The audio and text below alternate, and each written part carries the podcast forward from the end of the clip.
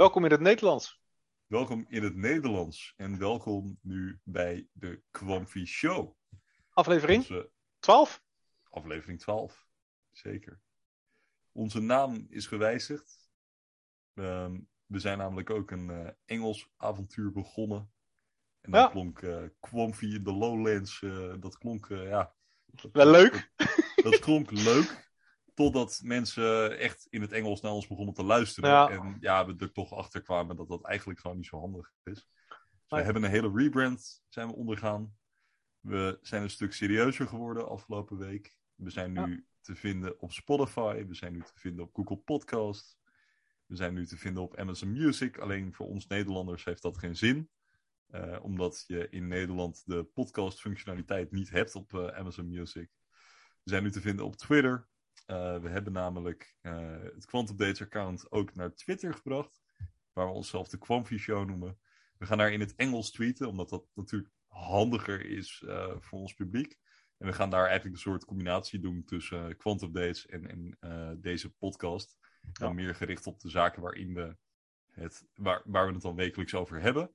Ja. En ook weer een beetje teruggebracht naar de dingen die gebeuren in, in de kwantwereld. Ja. Dus dat. Engels houden we ook eh, Engels houden we wel eenvoudig natuurlijk. Hè, want ik kan me voorstellen. eh, daar zijn we natuurlijk sowieso niet hele grote Engels eh, taallichten.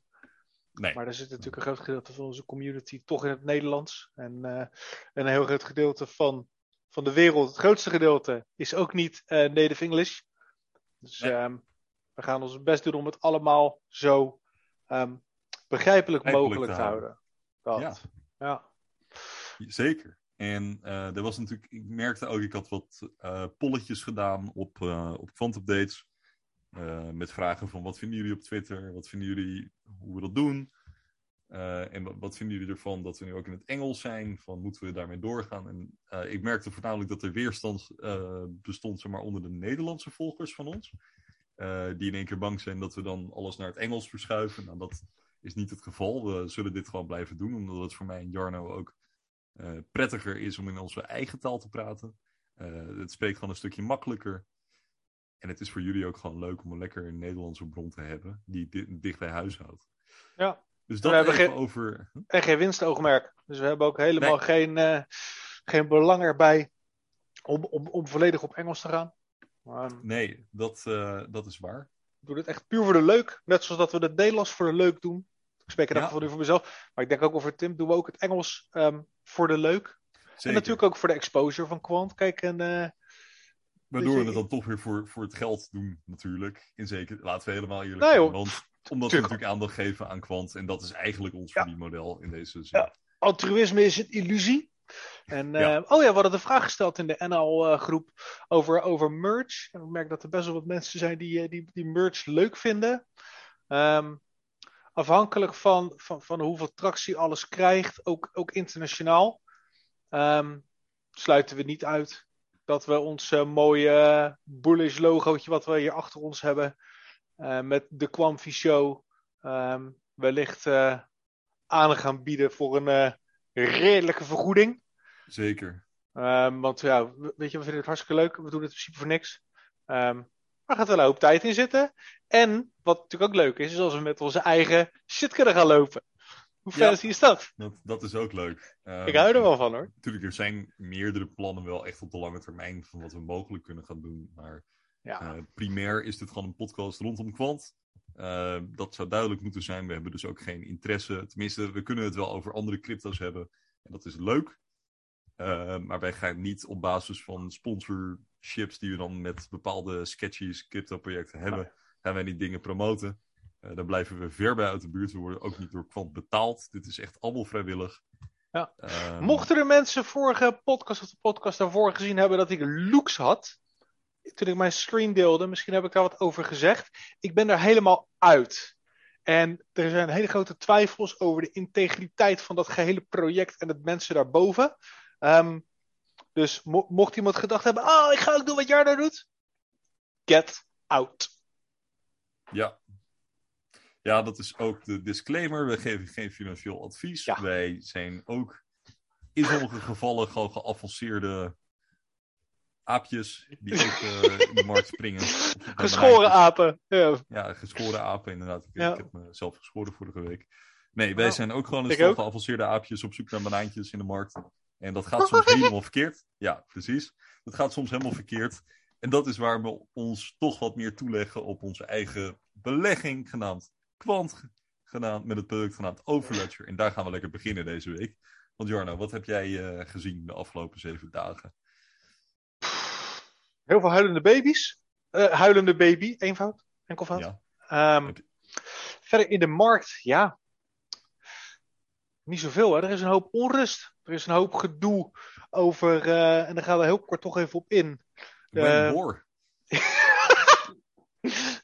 de political situation. Ja, nee, hoe het inderdaad tussen Oekraïne en, uh, en Rusland is. Um, ja, jongens, weet je, ja, nog vier, iets minder dan 24 uur. Hè? Want uh, als we Amerikanen moeten geloven, dan vallen ze over uh, een uurtje of twaalf vallen ze binnen. Ja.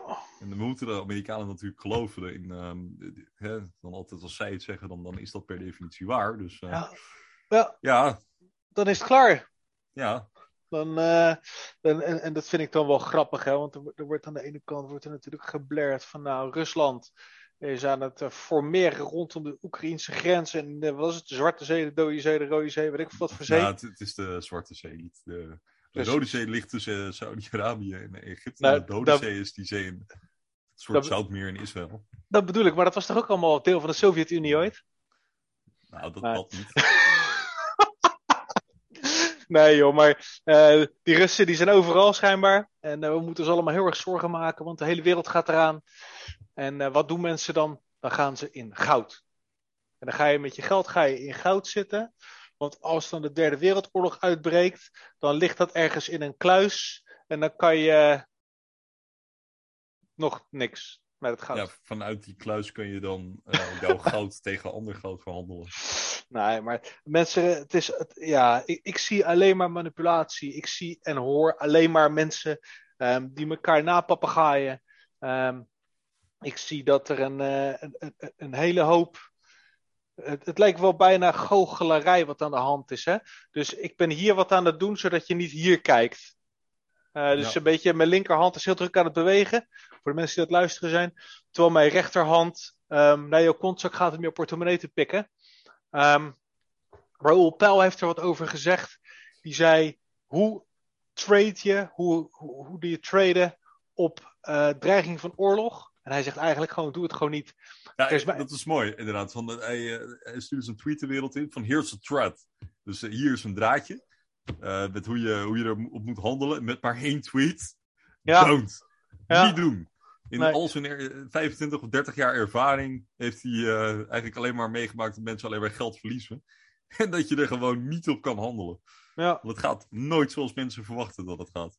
Nee, en, en, en, en als je al wel denkt, te weten wat je kan verwachten, dan zijn er ook bots die denken wat jij denkt, dat zij denken. En daarom denken zij wat anders en gebeurt er weer wat anders.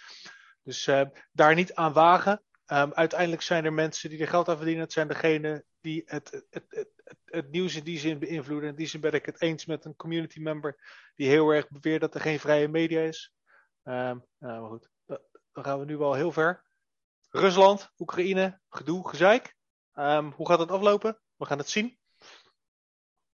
Wat, ja. wat, wat, doen de markten? Gaan we ook zien. Eén ding is zeker, als Rusland Oekraïne binnenvalt, um, gaat dat heel veel, heel veel gevolgen hebben. En waarschijnlijk is dan de, de aandelenmarkt wel het minste van onze zorgen. Ja, nou ja, ja dat is, uh, dat zit natuurlijk heel veel. Het is heel complex, dit natuurlijk. Mm -hmm media zijn vrij, naar mijn mening. Uh, ik weet niet wat je daar precies mee bedoelde. Maar laten we niet ik ben, ver... ik, ik, ik, ben het er, ik ben het er ook mee eens. Maar, maar wat ik wel denk, is dat tegenwoordig elke aap met een toetsenbord nieuws kan oh, creëren. Ja, en ik denk dat, dat de meeste van die apen geen journalisten zijn. En goed, goede journalistiek is hetzelfde als, goede, als wetenschap. Als je dat op, op, op de correcte manier doet, dan is het heel waardevol. En dan heeft ja. het heel veel uh, power. En dan heeft het ook heel veel eerlijkheid. En dan heeft het heel veel authenticiteit. En dan heeft het heel veel feitelijkheid. Maar, maar, de, maar de meeste papegaaien elkaar maar na. Want niemand heeft de tijd om, om Rusland en China en, en de Verenigde Staten tegelijkertijd feitelijk in de gaten te houden op de vloer of, of via weet ik veel, voor media dan ook. Dus als iemand de chocoladeletters post dat de Russen uh, tanks voor de Oekraïnse grens hebben gezet, dan wil jij dat ook op jouw nieuwsfeed hebben. Ja. In chocoladeletters. En dan het liefste zo, zo uitdagend mogelijk. En iemand anders ziet dat en die moet er overheen, want hij moet ook die kliks en die likes en die attention hebben. En dus in die zin, hoe vrij is dan, dan, dan, dan, dan de media? En, en ook, uh, hoe kloppend is het? Want op die manier wordt natuurlijk het fake news gebeuren aan alle kanten gecreëerd. En het is zeker voor de cryptowereld heel eenvoudig om te manipuleren. Want 90% vindt plaats op Twitter. En de overige 10% vindt plaats op Telegram. Eventjes, niet feitelijk dit, hè, maar even voor een perspectief. Dus als jij op Twitter een bommetje neergooit, dan kan jij, uh, als je dat op een beetje een, een, een, een slimme manier doet, um, kan je dat de hele wereld over krijgen in heel veel handen. Um, en dat kan best wel een, uh, een schokgolf teweeg brengen. Ja, ja natuurlijk. Iedereen papegaait elkaar na. In zekere zin, als er ergens iets gebeurt, dan gaan mensen elkaar daarop baseren. En dan krijg je een soort kettingreactie. Net zoals dat er vandaag dan in het nieuws was dat een paar troepen dan weer teruggegaan zijn naar hun basis. En dan wordt daar op basis van die informatie wordt dan het hele argument geëxtrapoleerd de andere kant op. Van, oh, nou, omdat dus één eenheid dus een andere kant op gaat, dan moet dus het hele conflict in één keer uh, weer goed gaan. Er was, ook er, was, er was ook getweet door een defensieminister, hoorde ik op het NPO Nieuws, whatever, ja. dat die gezegd had dat de uh, oefening, tussen aanhalingstekens, bij de grens met Oekraïne voorbij is en dat daardoor de troepen teruggetrokken worden. Ja. Um, nou, daar reageerde de markt tegelijk op. Ik kijk even op CoinGecko. En dat was in de laatste 24 uur is eigenlijk alles op uh, drie na van mijn shitcoin portfolio groen. Ja. Um, sommige 130% sommige 130 procent? Ah, shitcoins. Oh. Um, Mixsum had ik via uh, via Launchpool gekocht. Ik heb heel veel van die Launchpool projecten, zoals Unizen en uh, weet ik het allemaal. heb ik allemaal gehouden. Allemaal maar kleine, kleine bags. Uh, maar ETH is in 24 uur 7,7% op. Ja. Um, Quant is 11,6% op in 24 uur. Nou, ook echt shitcoin inderdaad. Ja, trash. Uh, Polka Cypher, nou dat kennen jullie niet, dat is ook een van de rest echte shitcoin. Uh, PRQ, nou ja, dat, dat ja, is weer Bit Bitcoin 5%. Lang, lang vooral kort, de hele markt. Ja, er zijn eigenlijk 10.000 munten en dan zijn we wel even bezig. Uh, ik heb er geen 10.000. Nee, nee, nee, maar als we alles gaan opnoemen, dan. ja, ja, ja, ja. Laat het zo zeggen, de macro-economische omgeving. De, nou, macro-economisch ik niet noemen, maar de macro-markt is weer omhoog. Ja. Uh, en we zullen maar zien welke kant het op gaat. Uh, het is zo grappig. De ene week staan we weer lager, de andere week staan we weer wat hoger. Ja. Het is, is geen pijl te trekken en ik vind het eigenlijk ook niet zo heel relevant. Nee. Um, ja, maar het neemt niet weg dat er dus wel veel, veel spanning is in de markt, gewoon rondom deze situatie. En, en ik, ik, ik, vraag me dan echt af, want ik denk inderdaad dat er niet echt iets gaat gebeuren. En ik vraag me dan soms af, van, ben ik nou achterlijk? Of uh, ik ben ik nou zo gek of zijn zij nou zo dom? Ja. Dat, uh, dat vraag ik me soms af. We, moeten zien welke kant het op gaat. Maar ik denk dat je jezelf altijd de vraag moet stellen bij dit soort conflicten en bij dit soort zaken die in de wereld spelen. Van ja, oké, uh, wat is de toegevoegde waarde voor ons? Um, hoe valt dit zeg maar, in ons straatje dan? Heeft het invloed direct op het product? Uh, en als het antwoord daarop nee is, moet je jezelf afvragen waarom je zo paniekerig reageert. Want de enige angst die je dan hebt, is zeg maar, de angst op de financiële markten. Uh, dat dat dus negatief uitpakt en dat mensen dus op de financiële markten klappen krijgen, is dan de hypothese tenminste dat ze dus ook hun geld uit kwant gaan halen. Omdat ze hun geld zien verdampen. En als je in paniek bent, dan verkoop je over het algemeen. Dus dat, dat is een beetje de angst die iedereen heeft. Um, maar is het dan echt redelijk om helemaal in paniek te raken? Ik denk van niet, eerlijk gezegd. Ik denk als je hier voor de lange termijn bent, dan is er geen enkele reden tot paniek. Dat wil ik ook soms een beetje terugstralen bij iedereen weer. Ja. Ik zie je denken. Nou ja, weet je, het, het is we, we, vinden onszelf allemaal heel belangrijk. En, en ik ook. En um, we vinden onszelf allemaal super intelligent. En we vinden allemaal de rest van de wereld stom. Nou, daar ga ik even vanuit omdat ik dat heb. 100% projectie. Maar um, omstandigheden van de markt nu. ehm, kan je echt letterlijk helemaal, helemaal niks mee. Je kan, Nee. je, kan- je kan er helemaal niks mee. En, en als je inderdaad weet wat je, wat je vasthoudt. ehm, ik zie het alleen maar als een risico nu om te treden. Om, om, Ja. om, om, om er gekke dingen mee te doen. En, en daarom ehm, ja, ga je beslissingen nemen op basis. Ga, ga je je leven omgooien op basis van wat er nu elders in de wereld mogelijk gebeurt? Ja, Dat is de vraag. En ehm, nou ja, kijk, ik, ik, weet, ik weet wat mijn toekomstbeeld nu op dit moment is. Ehm,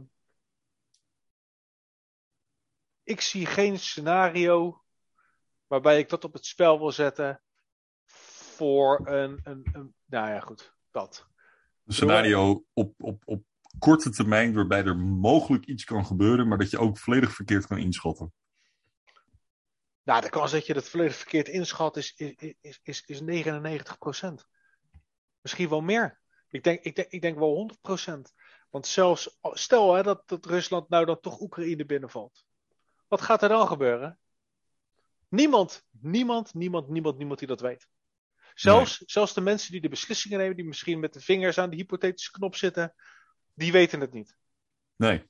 En, en, en, en wij willen dat gaan treden. Ja, want dat is ook een soort aanname, hè? Dat dan, als zij binnenvallen, dat het dan een soort van.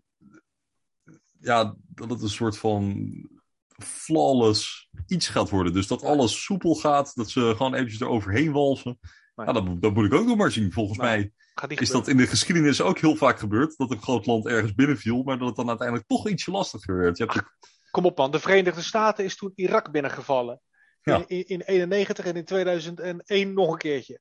2003. Twee- 2003, hè, 2001 was natuurlijk Afghanistan. Maar goed, weet je, die dachten ook van, ah joh, doen we even. Dat heeft ook nog weken geduurd. Voordat ze daar überhaupt controle hadden tussen aanhalingstekens. En daarna nog jaren voordat ze weggingen. En, en nou ja, goed, de rest is geschiedenis. Ja, Dus- want je, En, dat was, en dat was de sterkste, grootste krijgsmacht van de wereld. Tegen een, ehm, nou ja, laten we het een- een mi- mi- minder gecoördineerd en eh, minder volledig bewapende tegenstander noemen. Ja. Ehm, en en nou ja, als je dan de cijfers Rusland-Oekraïne ziet. Ehm, qua, ja, Rus- Rusland lijkt alles in elk geval meer te hebben. Die heeft alles meer. Maar de vraag is dan natuurlijk nog hoe zit het eh, met de kwaliteit van de spullen? En wat is de gevechtsbereidheid van de tegenstander? En wat ik zie op de, eh, op de media, is dat Oekraïne echt niet van plan is om onder eh, Poetins vlag te gaan leven. Dan heb je echt Nee. een probleem. En dat zie je ook in Afghanistan. Er is nog geen land wat ooit Afghanistan heeft overwonnen. De Engelsen niet, de Fransen niet, de Amerikanen niet, de Russen niet. nee. Waarom niet? Omdat die mensen zich gewoon niet laten onderdrukken. Die laten zich niet de wet voorschrijven. Die blijven zich verzetten wat er ook gebeurt. Nou, heeft Rusland daar zin in? Hebben ze daar de, capaciteit voor? Nee, want die gasten die hebben al genoeg problemen in hun eigen land. Maar goed, we zijn geen oorlogscorrespondenten hier. Nee, inderdaad. Er is, Maar er goed, is wat we- zoveel, zoveel wat we niet weten. Nee, Ik zou ik, lekker vandaan blijven. Eh, precies, wat ik, gewoon het punt dat we een beetje willen maken is zeg maar, van het, het nieuws is een soort tent die eh, elke keer ergens wordt opgebouwd. Dan komt alle focus op dat circus, op die circus tent die er staat. En vervolgens gaat de tent weer, wordt weer ingepakt en dan gaan we weer ergens anders heen. Ja, En ik vind zeker dat het relevant is. Ik vind het zeker, persoonlijk vind ik het belangrijk dat ik weet wat er in het nieuws speelt. Omdat ja, ik ben toch wel verbonden met wat er in de rest van de wereld gebeurt. Ik bedoel, Ja, ik heb je ook heel dat? erg- heb je dat? Ja, ik, ja ik, ik heb dat toch wel persoonlijk. Maar goed, het is maar net Mag hoe je, daar, mag- hoe je, daar, mag- hoe je daarin staat. Dan, Maar, nee, maar ik vind dat, ik vind, je hebt- ik vind dat leuk. maar goed, ik, de andere kant op kan je het ook trekken. Ik ken bijvoorbeeld ook mensen die alleen maar bezig zijn met wat er op het hoogste niveau gebeurt. Ja. Eh, maar die dan weer niet weten wat er in hun eigen omgeving speelt. Ja, dat vind ik eigenlijk ook wel weer slecht. Dan, eh, Ja. ik ben, misschien is het toch mijn achtergrond als, als geograaf. Het ligt een Ja. beetje aan wat je achtergrond is. Hè? Als je wiskundige bent, dan denk ik dat het je geen moer interesseert wat er in de wereld gebeurt. Dan ben je alleen maar eh, de hele dag bezig met een of andere stelling oplossen of zo. Weet je, ik ben, ik ben, een- ik ben Ja. psycholoog militair. Maar het kan Ik mij overdrijf een niet- beetje, maar Nee, maar het kan Ja. me echt niet schelen wat er gebeurt over, overzees. In de zin van, ehm, ik, ik vind het nice to know. En ik vind het redelijk relevant nu, omdat we natuurlijk nou dit, eh dit Ja. internet zo hebben. Maar ik laat het echt mijn levensbeslissingen niet beïnvloeden. Ik ga nee, echt nee nu zeker niet niet. meer water inslaan en waterfilters en canned food. Mijn berging ligt al vol met canned food. Nee, natuurlijk niet. Weet je, kijk, ik, ik, ik, ik, heb, ik heb voor disclosure 20 liter aan drinkbaar mineraalwater. Ja. Want van de week, twee keer geleden, toen, ze zijn hier overal aan het werken, hè? welkom in Rotterdam. Hm. En dan breken ze de waterleiding. Ja, ik kan niet met een pasgeboren kind zonder freaking vers water en weet ik het allemaal zitten. Nee. Mocht het nodig zijn, op wat voor manier dan ook. Dus, dus, dus Nee, dat dan weer wel. Maar om nou te gaan fucking battle preppen en het Nou, allemaal. Dat ben ik absoluut niet, eh, niet van plan. Nee, Nee, maar zo bedoel ik het ook. Het is meer van, ik vind het gewoon, omdat ik het oprecht interessant vind om te weten wat er in de wereld speelt, wat er gebeurt. Als je een beetje een achtergrond hebt, dan vind je dat leuk. Maar ik Tuurlijk. ken genoeg mensen die het geen moer interesseert. Nou, ook prima, zolang je maar geen kwaad doet, denk ik. Laten we teruggaan, want ik ben ook zeker geïnteresseerd in wat er met kwant gebeurt. En de mensen die naar ons luisteren ook. Misschien is dat eh, ook wel even leuk, want ja, er was dus wat paniek op de markt. Had weer opnieuw helemaal niets met ons te maken, maar gewoon meer met de, ja, dingen die gebeuren. Ehm, en dan waren er wel een paar dingetjes. Eh, niet, niet hele grote dingen. We hebben natuurlijk de update gehad, 2.1.7 vorige week. Of de week, nee, wel vorige week, toch? Ja, dat zijn de testnet eh, smart contracts, inderdaad, QRC20. Ja.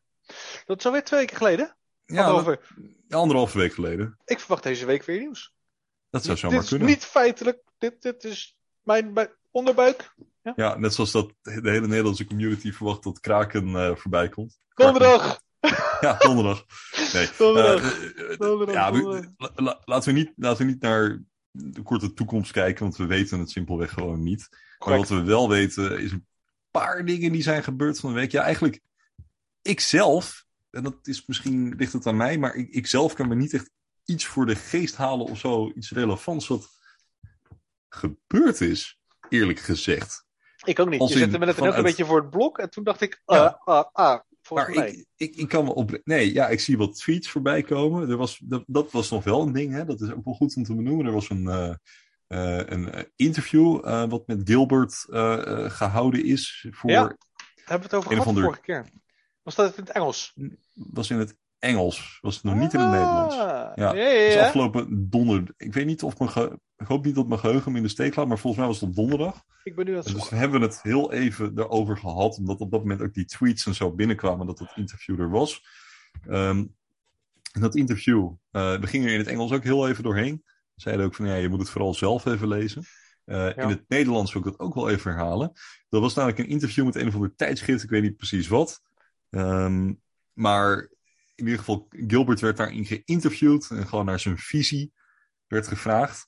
En Ja. wat je dan nu ziet onder die nieuwe eh, Chief Marketing Officer, dus Andrew, die is in december of november, nee, in december dacht ik, misschien iets later, eh, hebben ingehuurd, of tenminste hebben aangenomen. Eh, zie je dan een soort strategie waarbij ze dus het artikel publiceren. En dan krijg je de hele week gaan ze dan fragmentjes uit dat artikel gaan ze dan op hun Twitter eh, eh, publiceren. Dus dan gaan ze de hele tijd fragmentjes pakken en dat dan belichten. Ja. Dus dat is eigenlijk het enige wat er vanuit Quant een beetje naar voren kwam afgelopen week. En ja, om er wat specifieker op in te gaan, eigenlijk was gewoon een interview met Gilbert. En ja, waarin hij gewoon zijn visie toelichtte over de toekomst van de financiële wereld, het financiële systeem, welke kant het op moet. Nou ja, het zal je Stukje niet origin story, hè? Ja, een stukje origin inderdaad. Van, het zou je niet verbazen dat hij eigenlijk het verhaal vertelt van ja, dat al sinds ja, eind jaren negentig eh, ziet hij zeg maar, van de manier hoe ze maar, eh, het financiële systeem is opgebouwd. In het Engels hebben Jarno en ik erover gehad dat je dus inderdaad financiële instellingen hebt waarbij ze gewoon echt op met floppy disks eh, werken en, en, en eigenlijk netwerkinfrastructuur die gewoon nog echt dateert uit de jaren zestig. Wel veilig, hè? Het is onhackbaar. Ja, Dat, is, dat is ook wat ze vaak met defensie, gevaarlijke wapens, bla bla. Dat heet security by obsolescence, geloof ik. Dus Ja. Dat betekent dat ze eigenlijk zulke oude ehm, tech hebben, dat het, dat het niet te hacken valt. Dat je gewoon letterlijk met een hele stapel met floppies, dus niet diskettes, maar floppies, naar binnen moet. De meeste mensen kennen dat niet eens meer. Ehm, dus mo- mocht je al die data willen pikken, een beetje, een beetje, een beetje dat. Maar goed. Nou, ik, weer de ik, andere moet kant op. echt, ik, ik weet vaag wat een floppy is, maar ik zou het inderdaad moeten googlen. Wat De nou waren eh, ongeveer, ongeveer zo groot, zeg 10 bij 10. En daar ging 2,5 MB op. En je had ook de floppies. En als je die namelijk heen en weer bewoog als een Polaroid foto, dan die de- deden ze ook flop, flop, flop, flop, flop. Maar dat waren allemaal van die magnetische ja, de dingen. Was, alles was natuurlijk magnetisch qua harde schijven. En maar daar ging 1 MB of 1,5 MB op 1,4. Kun je nagaan. Ja. Een paar minuten van deze podcast, dus tenminste één minuut van deze podcast of minder is al 1 MB. Ja, maar dat was de tijd toen had ik een. eh, nee, dat, dat was de computer voor mijn 486. Die had een 50 hertz processor. En Ja. die had een totaal geheugen van 80 megabyte. Als ik daar eh, Doom en Wolfenstein op wilde zetten, dan moest ik daarvoor andere dingen gaan verwijderen. Een beetje die, eh, die grootte, zeg maar. Ja, ongelooflijk. Ja. Ja, inmiddels zitten wij gewoon eh, op een stabiele Zoom-verbinding met elkaar te praten. Ja, Ja. mindboggling. Die we dan ook weer broadcasten op YouTube en op Spotify. En eh, dat de hele wereld erbij kan. Echt, Ja. eh, Zeker. Nee, maar dat, dat in ieder geval, maar, van Gilbert in dat interview eh, hij gaf van een beetje een visie en zei ook van, ja, ik, hij Ja. signaleerde dat probleem eigenlijk al in de jaren negentig. En ja, het is een beetje zijn kindje geworden. Het was altijd een idee dat door zijn hoofd heen ging. Hij heeft op heel veel belangrijke plekken gewerkt, eh, in hele hoge functies bij verschillende overheden en bedrijven. Eh, en ja, eigenlijk, hij heeft altijd een beetje dat idee in zijn achterhoofd gehouden. En dus uiteindelijk had hij zoiets van, weet je wat, eh, als niemand anders het doet, dan doe ik het zelf wel. En is toen Kwant begonnen. Nadat hij Bitcoin heeft gemaakt. Ja, of, is- precies, of is dat, Gilbert niet Satoshi? Dat weet ik niet. Nee, eerst even Bitcoin uitgevonden en toen... eh, Oeh, we hebben een clickbait-titel. Ja, ja. Is Gilbert Satoshi? Ja, ja, ja, ja. Alle Bitcoin-boefjes gaan nu ook naar ons luisteren. Ja. Eh, nee, Dus maar... Skolder dit, hè? Dit is even. ja, ja, nee, dit, dit is een soort grapje in de community. Want we weten natuurlijk wel dat Gilbert heel vroeg van Bitcoin op de hoogte was. Een beetje verdacht vroeg in ieder geval. We weten ook dat Satoshi, wie of tenminste wie het dan ook is of wie het dan ook zijn. Het, het, het kwam uit Londen, dat weten we wel, eh, rond 2008, dus rond de tijd van de financiële crisis. Eh, It's en- MI6, mate. Ja, dat zou kunnen. Ja, of het is die crypto-Eugene toch ook. Die fucking brainlet. Oh man, Ja. man, man. Crypto Eugene, als je dit leest. We denken dat je Engels bent. Maar als je, of als je dit ziet. Ehm, laat even een, even een comment achter. Ja, is goed. Nee, Mocht je toch Nederlands zijn. Ja. Man, man, man, Eh, man, man. Ja, nee, dat is eh, een beetje. We gaan nu echt heel veel uh, zijstra- We rijden onszelf helemaal klem. Eh, maar maar eh, ja, dat is een beetje een, een, een soort grapje dat Gilbert Satoshi zou kunnen zijn. op basis van eh, wie we denken dat het is. En een Crypto Eugene is iemand op Twitter die echt het bloed onder onze nagels vandaan haalt. Eh, heel vervelend Twitter-account dat allemaal claims de lucht in, in, in slingert over kwant. Die volledig, ja, echt volledig op gebakken lucht gebaseerd zijn. Ja, en mensen of- vallen ervoor en dat is heel vervelend. Of uit, uit verband getrokken feiten. Ja, dat vooral. Of, of gewoon echt ronduit ehm, provocerend. ehm, ja, wat had hij nou tegen Andrew van de week weer? Ja, ik zou vooral Ja. ook niet naar zijn account gaan. Ja, hij heeft mij ge- geblokt. Ik, eh, ik kan niks Nee. meer met hem. eh. Maar inderdaad, van, hij, eh, hij riep op tot een soort van revolutie van, van, van QT-houders.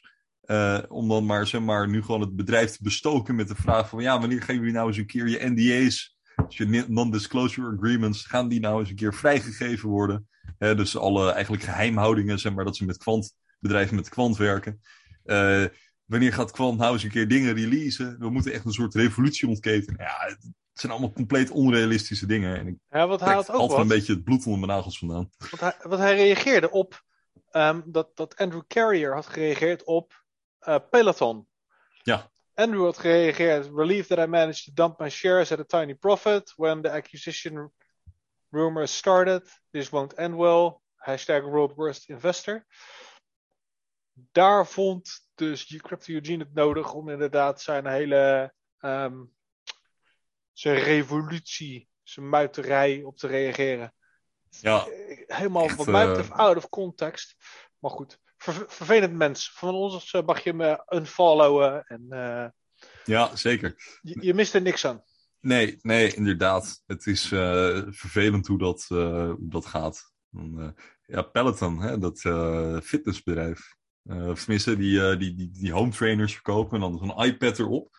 Dat is best wel, tijdens de, tijdens de lockdowns en zo, vond ik het best wel innovatief. Dus je, je hebt gewoon, zeg maar, al die home trainers. Dan heb je zo'n iPad er eigenlijk op zo'n beeldscherm. En dan heb je cursussen die ze dus aanbieden. Dus dat je gewoon Ja, soort van vanuit hun studio's, ja, Eigenlijk een beetje wat je in de jaren tachtig ook had op televisie. Dat je dan mee kon doen met zo'n fitnessklas. En dat ze van de strakke pakjes stonden te dansen. Maar Peloton gaat wel verder hoor. Kijk, ik ben zelf helemaal geen fietser. Maar ehm, Peloton was echt wel een mooi initiatief. Er zijn ook sowieso heel veel mensen die aan de stok heel veel geld hebben verdiend. Ja. Toen inderdaad met, eh, met de opkomst van COVID. Ehm, maar het biedt echt heel veel opties voor, voor, ja, voor, voor social en, eh, en dat soort dingen. Ja, Ja, het, het, zijn, het zijn allemaal innova- innovatieve bedrijven. En dat vind ik ook het grappige aan, aan Andrew. Tenminste, op zijn, ik vind zijn Twitter leuk om te lezen. Eh, het is gewoon natuurlijk zijn eigen persoonlijke pagina. Maar ja, hij heeft het wel over dingen die ik ook wel weer interessant vind. Zeg maar. Het is echt iemand uit deze wereld. eh, van van nou, gewoon wat er in, in de wereld van investeren en financiën gebeurt. En eh, ja, leuke manier hoe hij dat brengt. Alleen, eh, ja, sommige mensen die vinden dat dat dan niet bij zijn rol als, als, als marketing officer van Kwant hoort. Ik zie Jarno echt kijken naar. ja. Nee, ik, ik, ik, ik ben het helemaal met je eens. Ik had een vastloper. Heb ik wel eens dan Ja. ja. mijn ogen. Ja, daarom moet je ook soms naar ons YouTube-kanaal. Dan zie je dus dit soort Easter eggs. Hoor je het als je op Spotify luistert en nu in de auto zit of in de bus of wat dan ook. In de Ja. trein, eh, op de fiets, aan het wandelen. Nee, Ik maar, zit helemaal ehm, gebiologeerd naar je te luisteren, Tim. Ik denk dat Ja. het een eh, hele, hele adequate analyse is. Ik denk ook dat ehm, als je kijkt naar wat mensen op hun persoonlijk account doen, ehm, dat, dat, dat dat moet, moet kunnen. Dus een Ja, beetje toch? Ja, we, hebben het hier eerder over gehad. Ja, je, ja, toen, daarom. Toen, toen ik bij Defensie zat, dat, had je geen persoonlijk account, want toen bestond het allemaal nog niet. Maar toen werd het gewoon. Nee, maar even serieus, dat werd gewoon niet gewaardeerd als je ehm, zomaar dingen deed. Op, eh, Nee. wat, wat, wat, militair ben je altijd en overal, dat. Ehm, en ik kan me voorstellen dat bedrijven dat op een bepaalde schaal ook verlangen van hun medewerkers. Maar Ja. Andrew, Andrew is geen founding member, member van Quant Network. Dus die komt hier nu langs. Moet hij dan nu, omdat hij nu bij Quant Network werkt, ehm, al zijn, zijn hele eigen opgebouwde Twitter community nu achterwege laten? Weet ik Niet niet. per se. En Kijk, ik denk, ik, zegt... ik, oh, ik, denk, ik denk qua Gilbert, hè, sorry dat ik dat even- doordraaf. Maar ik denk dat door. in de situatie van Gilbert, die is natuurlijk founding member van, of de, de founder van Quant Network. En waarschijnlijk is Twitter en Quant Network voor hem tegelijk ontstaan. Dus wat hij doet op zijn Twitter-account, vind ik dan weer in meerdere mate gelinkt aan het bedrijf. Does that make sense? Ik weet dat het een beetje Ja, hypocriet Maar is ook- hoor. Je hebt het ook over founding members. Maar je hebt bijvoorbeeld ook Paulo Tasja, of Ta- Tasja denk ik dat je het uitspreekt. Maar die heeft natuurlijk, die, die heeft Kwant ook opgericht. Dat is een van de co-founders van het bedrijf. Ja. Eh, maar die, ja, die doet ook gewoon zijn eigen dingetjes zeg maar, op zijn social media. Maar dat, Die heeft zelfs een keer Quantum-dates eh, getagd eh, op, op Instagram. Dat ik denk, één keer dacht, wat is dit dan? Was het gewoon Paulo Tasja die mijn pagina tagde. In een of ander evenement dat hij in Singapore had. Ik dacht, ik, nice. denk, ik denk dat het Tasca is. Ik Tasca. denk, dat, ik denk dat het Paulo Tasca is. Tasca, Tasca, ja. Paulo Tasca, nou, bij deze. Ehm, laten we er niet te veel bij, bij, bij stilstaan, denk ik. Eh, we hebben namelijk ook wat dingen die aan ons gevraagd werden op eh, social media. Ja. Eh, vanuit meerdere hoeken. Dus ehm, ik weet niet waar jij dan wil beginnen. Ik, ik had je wat screenshots gestuurd. We hadden ook wat dingetjes klaargezet. Ik kan ook gewoon de vraag oplezen als je wil. Het eh, Ehm, is nou, jou ik- eigenlijk. Ik, ik, ik dacht laten we even beginnen bij wat Spilly had gevraagd in de, Ja, is goed. in, in de telegramgroep. Zal, zal ik dat even klaarzetten of zal ik het gewoon even oplezen? Ik lees het. Eh, ja, lees maar op. Ja, ik lees Of, het. eh, we hebben nu. Spilly vraagt: Ik was me aan het bedenken wat er nu is gebeurd de afgelopen week. Niet zo spannend volgens mij. Vooral weer veel rumoer op Twitter. Heb een tweet voorbij zien komen waarin werd gezegd dat CBDC's onzin zijn en leiden tot meer problemen. Tussen haakjes kan deze niet terugvinden. Ging over geld dat door de overheid ineens van de bankrekening werd gehaald. Mhm. Ik heb ook geen idee op wat voor grootte, wat voor schaal CBDC's ingezet kunnen worden. Ik bedoel hiermee de doeleinden die mogelijk zijn voor het gebruik ervan. Het merendeel snapt wel dat het straks gebruikt wordt voor onder andere Nederland, zendt euro's naar de US, etc. Maar er is zoveel meer mogelijk. Ik ben ook benieuwd hoeveel euro's er als digitale munt in omloop gaan in het geval van Nederland en waar ze het geld weer vandaan toveren. Ja. Ik heb een aantekening gemaakt en er staat hier voor mij beginnen bij eh, banken, centrale bank, fiat en CBDC's. Dus wat ik eigenlijk even wil doen, Ja. is even de Wikipedia's erbij pakken. Gaan we gewoon uh, kijken of we het even eenvoudig kunnen maken. Dus dan ga ik even de boel sharen, kijken wat ik ja. open heb staan. En dan gaat een van ons twee weer als een soort langs de lijn commentator uh, een beetje duiding geven bij wat we op het scherm zien. Even kijken. Zo, dus wat, wat, wat we nu hier hebben. Want de, de vraag die Spilly eigenlijk stelt. Um, ja, begint eigenlijk bij CBDC's en daarna wordt het, wordt het, wordt het, wordt het weer concreter. Uh, we gaan eerst eens even kijken maar wat, wat, wat zijn nou banken, denk ik. Um, ja, en dan, volgens, wel, ja. volgens Wikipedia een bank of een kredietinstelling is een financieel instituut dat bewaring van geld, leningen, betaalverkeer en diverse andere diensten aanbiedt. De primaire functie van commerciële banken, in termen van omzet, is het uitlenen van geld tegen rente. De omzet komt tot stand doordat banken geld aannemen in deposito en dat geld meermalen uitlenen, fractioneel bankieren. Dit systeem is de voornaamste vorm van geldschepping in moderne economieën. Andere bronnen van inkomsten zijn financieel advies en provisie op financiële transacties. Um, nou, dit zal met de meeste mensen die naar luisteren op een of andere manier wel uh, bekend klinken. Um, banken, wij, wij, storten ons geld um, op een spaarrekening. Wij betalen hun voor die betaalrekening. En zij lenen vervolgens ons geld uit aan mensen die geld willen lenen. Zij ontvangen er rente voor, ze betalen ons geen rente terug. En dat is een beetje de kern, toch? Ja, ik, uh, ik, ik, heb ooit bij economie uh, op de middelbare school geleerd wat een bank is. En dat ben ik eigenlijk ook meteen weer vergeten. Het enige wat ik weet van uh, economie nog waren die stripjes die ik dan had. Van, ja. Maar ja. banken, banken zijn. Ja. Weet de, je er stonden van die grappige stripjes waar je dat tekstboek en die kan ik me nog herinneren. ik, ik ga er altijd vanuit dat als je geld naar een bank brengt, dat het dan wel klopt. Ik sta er nooit bij stil hoe dat dan precies werkt. Nee. Sorry. Kijk, banken bieden, een dienst. Kijk, vroeger waren banken de, de plek waar je je geld veilig op moest slaan. Um, maar werd het alleen lokaal opgeslagen. Uh, en moest je het ook bij die bank weer ophalen. Het was de tijd dat er nog uh, goudstandaard en weet ik het allemaal was. Echt heel ver, heel ver, heel ver lang geleden. Toen kreeg je het hele verhaal dat banken ons geld overal op gingen slaan. En dat je um, ja, dus dat, dat, het, dat het via het geld dus dat je dat op andere plekken weer, weer, weer op kon nemen. Um, en altijd is het zo geweest dat banken geld opslaan, maar dat ze het weer uitlenen aan mensen die het niet hebben. Zodat zij eigenlijk over meerdere assen inkomsten hebben. Dat is een beetje, een beetje hoe het zit. Dus ja, banken lenen jouw geld uit. Dat is, dat is een beetje de bottom line. Ja, precies. En over het geld dat ze dan hebben, eigenlijk verdienen zij dan weer geld.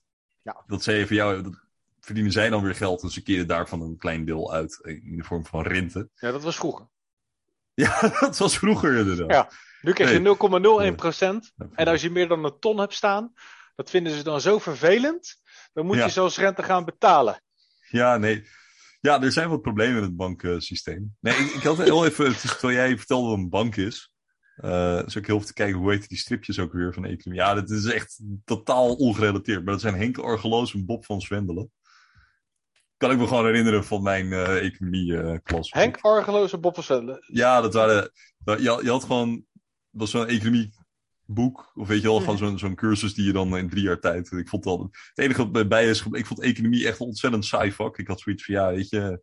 Ik ga het niet studeren en ik, er gaan genoeg mensen die dit gaan studeren. En uh, ik, ik vond het ook altijd met economie.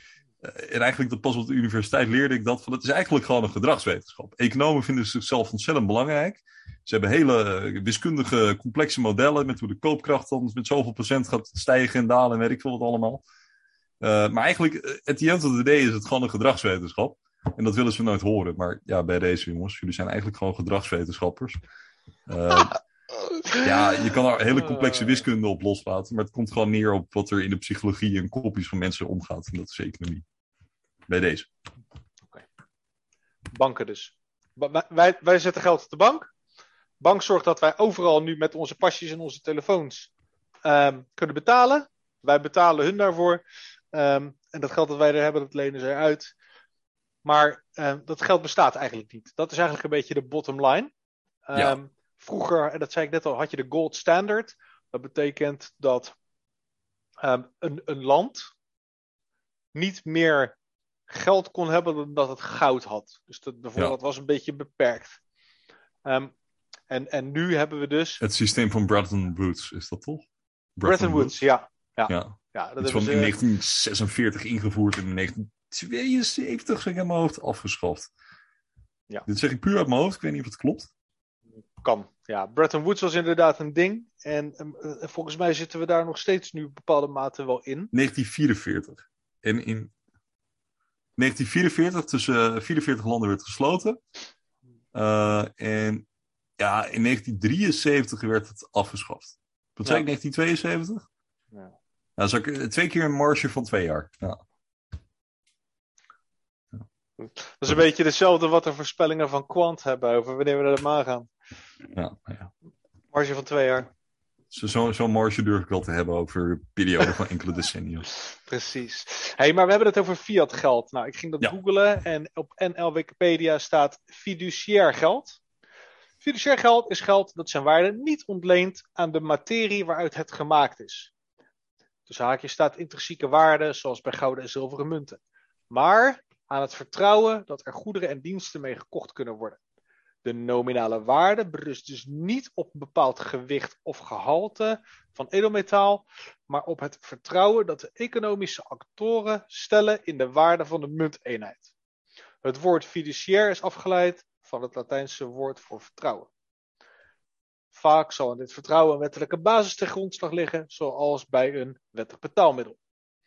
Hierdoor zal het vertrouwen mede gebaseerd zijn op het vertrouwen dat burgers in de overheid, oftewel de muntheer, hebben. In dat geval wordt het geld ook wel fiat geld genoemd. Het woord fiat komt uit het Latijn en betekent laat het zo zijn. De overheid stelt zich tot taak ervoor te zorgen dat de geldhoeveelheid die in omloop is, niet te veel uit de pas loopt met de hoeveelheid beschikbare producten en diensten die in de samenleving worden geproduceerd. Wordt er te veel geld in omloop gebracht, dan treedt er inflatie op. De overheid probeert het vertrouwen in financieel geld in stand te houden, doordat zij het accepteren ervan verplicht stellen. Geld als middel erkent om belastingsschulden mee te vereffenen. En erop toeziet dat er niet te veel van dit geld in omloop wordt gebracht door bijvoorbeeld de algemene banken. Um, dat is dus het, het, het hele concept fiat. Ja. Nergens op gebaseerd, nergens op geëikt. overheid brengt het, uh, of eigenlijk de overheid backt het. Dus de overheid zegt van joh, wij staan hier achter. Onze ja, economie... dat is dus waar het op gebaseerd is, uiteindelijk. Dat is het hele idee. Ja. Ja, van, onze overheid staat erachter en, en die zeggen dat op basis van de kracht van de economie kunnen we dat stellen. Dat is eigenlijk ja. een beetje wat hier staat. Ik moest er een beetje om lachen. Uh, er wordt natuurlijk aan alle kanten um, geld, geld gecreëerd. Um, om heel veel redenen. Inflatie wordt gecreëerd. Um, inflatie is de reden waarom onze economie heeft kunnen groeien. En onze is in dit geval de wereld. Ja. Zit je namelijk aan de goudstandaard vast, dan kan er nooit meer geld zijn dan dat er goud is.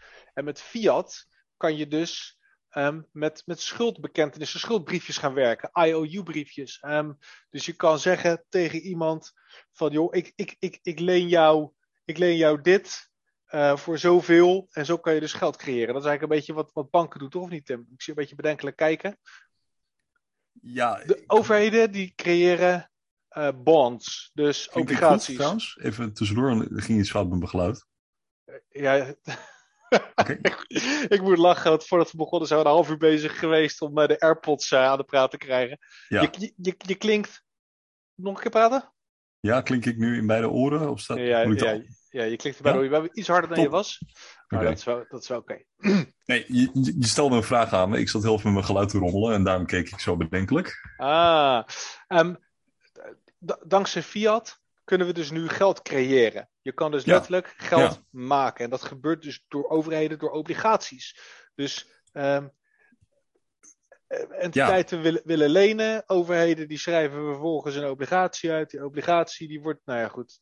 Ja, en, en ook, je maakte, daar zou ik eigenlijk over nadenken. Je, je maakt inderdaad een punt over, uh, ik, ik weet wel wat hoor van de economie. Ik ben niet een totale idioot of zo. Maar ik vond het gewoon ik heb altijd een beetje die, die aanvaring met als mensen economie studeren, ik toch een beetje natrap van.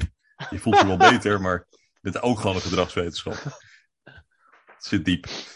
Um, maar, zeg maar inflatie is natuurlijk ook wel een, een, niet per se een slecht iets. Want als je geen inflatie hebt, betekent dat, dat als je dus investeert, uh, dat het in de toekomst nooit meer wat waard zal, nooit meer waard zal worden. Dus dan is er geen enkele reden om jouw geld ter beschikking te stellen als er geen inflatie is. Dus een, ja, zonder inflatie heb je ook geen investeringen. En investeringen jagen economische groei weer aan, ontwikkeling.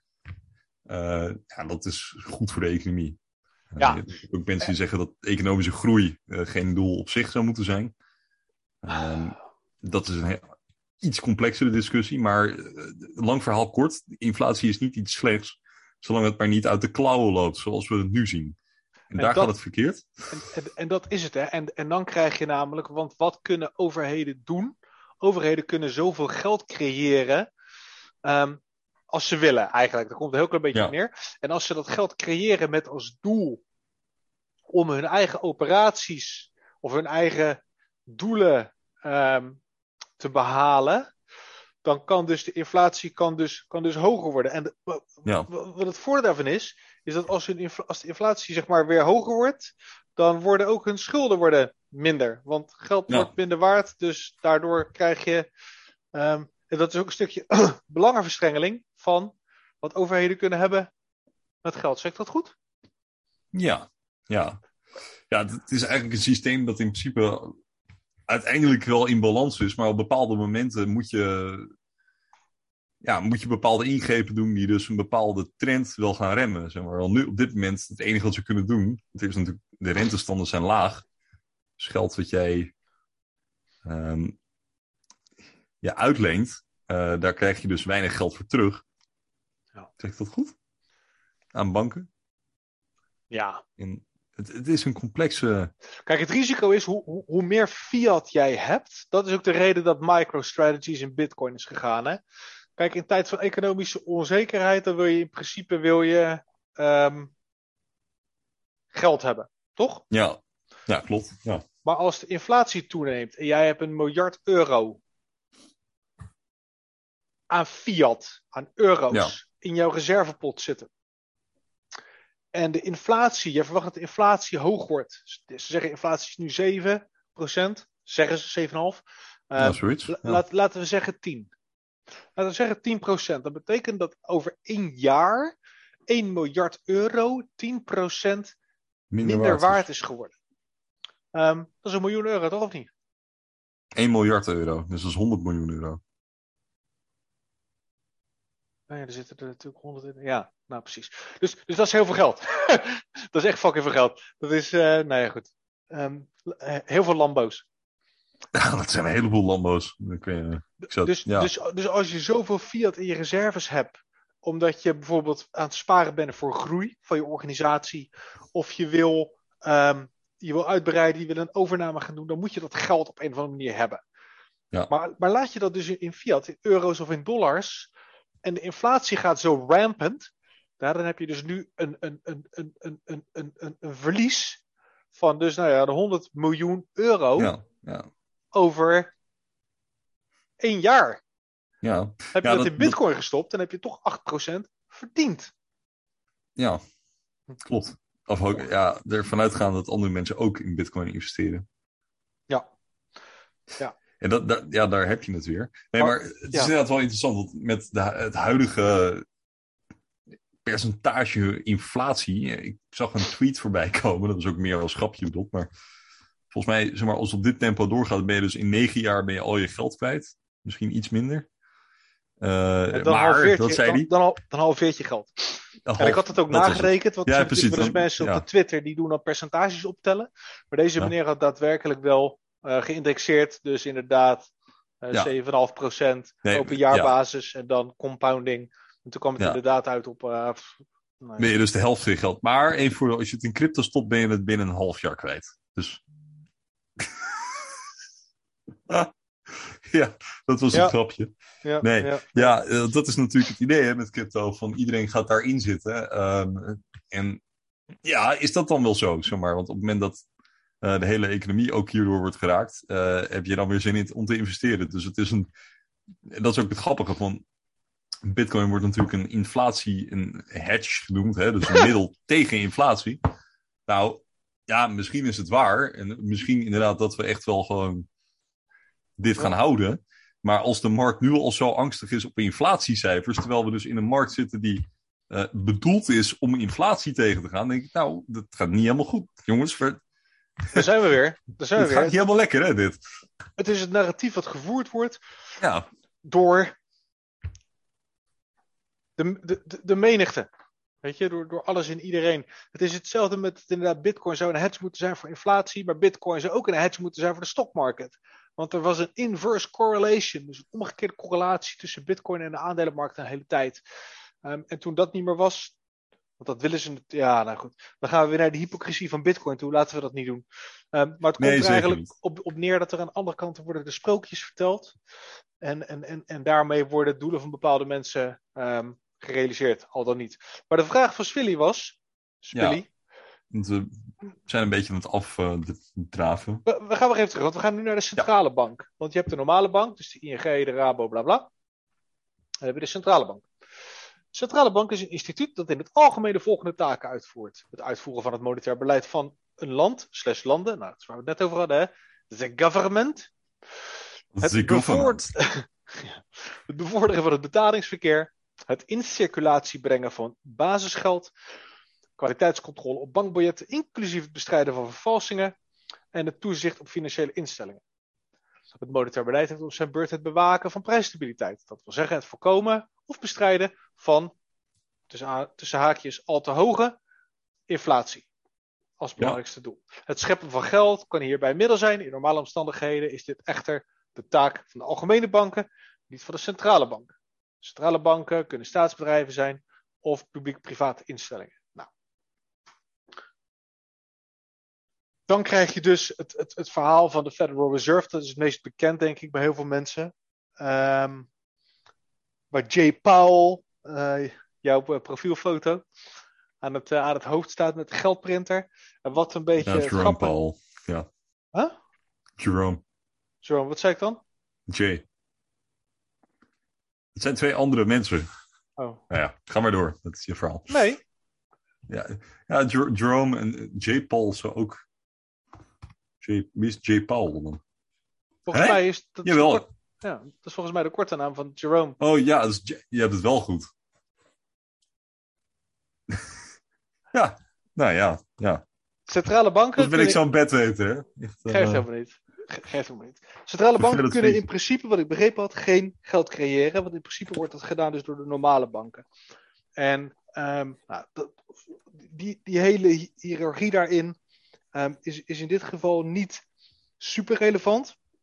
Maar het komt erop neer dat de centrale banken de waakhond van de economie zijn. En die hebben in principe een, een, een rol tussen de overheid en de normale banken ehm, een beetje in. Ze hebben niet heel erg veel macht van zichzelf. Zeg ik dat goed, Tim? Ja, dat klopt. Ja, ze voeren uiteindelijk gewoon beleid uit. Dan... Ja, dat ligt er ook een beetje aan natuurlijk eh, waar je naar kijkt. Hè? Van in, in de Verenigde Staten is het anders dan in de, in de EU al. Hè? Dus we hebben ook een keer een, eh, een, een, een voice message eh, discussie tussen ons twee gehad over bepaalde dingen. Toen zei je, ja, maar ja, is dan het systeem zoals het in de VS is, is dat dan ook op Nederland toegespitst? Als je naar Nederland kijkt, ja, de Nederlandse centrale bank is natuurlijk weer onderdeel van de Europese centrale bank. Dus zo zelfstandig is het dan weer niet. En de Europese centrale bank is ook weer afhankelijk in zekere zin wat er dan weer in de politiek wordt besloten. Ja. Eh, Maar het voert wel redelijk soeverein beleid wat dat betreft. Dus complex, daar komt het op neer. Het is niet eh, makkelijk te vatten, dit. Dus de, eh, dus de centrale bank is eigenlijk degene die, die, die bewaakt de waarde van de fiat, van, van onze euro's. Eventjes om het simpel te zeggen. Dus zij bewaken ehm, dat door dus geld te printen of door te adviseren en, en, en, en de rentes te laten verhogen. Want als de rentes stijgen, dan krijg je weer deflatie, toch? Ja. Ehm, nou goed, op die manier. Dan komen we bij de grote vraag, oh, wat heel veel mensen hebben over CBDC's, de Central Bank Digital Currencies. Nou, dan ga ik proberen te klikken zonder dat het ding naar beneden gaat kijken. De Central Bank Digital Currency. En dit is wel even in het Engels. Gaan we zo vertalen. Engelands. Ja, a central bank digital currency, CBDC, also called digital fiat currency or digital based money, is a digital currency issued by a central bank rather than a commercial bank. A report for the Bank for International Settlements states that although the term central bank digital currency is not well defined, it is, uh, sorry, quote, it is envisioned by most to be a new form of central bank money that is different from balances in traditional reserve or settlement accounts, unquote. The present concept of CBDCs was inspired by Bitcoin and similar blockchain based cryptocurrencies, but differs from such a virtual currency and cryptocurrency in that a CBDC is or would be issued by a state and have an official legal tender status. status. Most CBDC implementations will likely not use or need any sort of distributed ledger, such as blockchain. CBDCs are presently mostly in the hypothetical stage with Mhm. some in proof of concept programs. However, more than 80% of central banks are looking at digital currencies. China's digital RMB was the first digital currency to be issued by a major economy. Oh. Tim. Ja, Ben je autodrop aan Het eten? ja. erg. Nee, nee, Nee, ik, zou, ik ik zou jou helpen. Ik zou jou helpen, pot voor drie. Haha. Gesnapt. Busted. Eh, In de ja, comments, busted. pot voor drie. Exposed. ja. Nee, ja, ik ehm, merk dat ik een beetje aan het outzonen ben. Maar ehm, ja, waar het op neerkomt is in dit verhaal eh, dat we op nou ja, een aantal landen hebben waar deze techniek nu wel al gebruikt wordt. Maar in de hele westerse wereld zijn we eigenlijk gewoon nog in de onderzoeksfase. In de, misschien in sommige landen in de pilotfase. Er is een eh, overzichtje op, op Twitter met ehm sowieso in het algemeen van iemand volgens mij van de Bank for International Settlements, uh, Rafael Auer, zeg ik dat goed? Ja, kan. Ja. Ja, die heeft in ieder geval een overzichtje en ook Gilbert is daar af en toe bij betrokken. Eh, met een beetje een overzicht van de hele wereld, met, met waar, als, als ik het kan vinden, zal ik het linken, zeg maar, met hoe, in hoe ver ieder land in de wereld dan is met deze technologie. En ja, lang verhaal kort, de- het grootste deel van de wereld zit in de pilot of research fase. En echt maar een paar landen zijn operationeel. Dus het is heel nieuw. Ehm, het is En- allemaal en- nog uh, verder zullen- toekomstmuziek. Zullen we even naar de vraag halen? Want Ja. ehm, want het wordt allemaal heel lang. We zijn elke keer zo lekker aan het uitweiden. Daar zijn we zo goed in.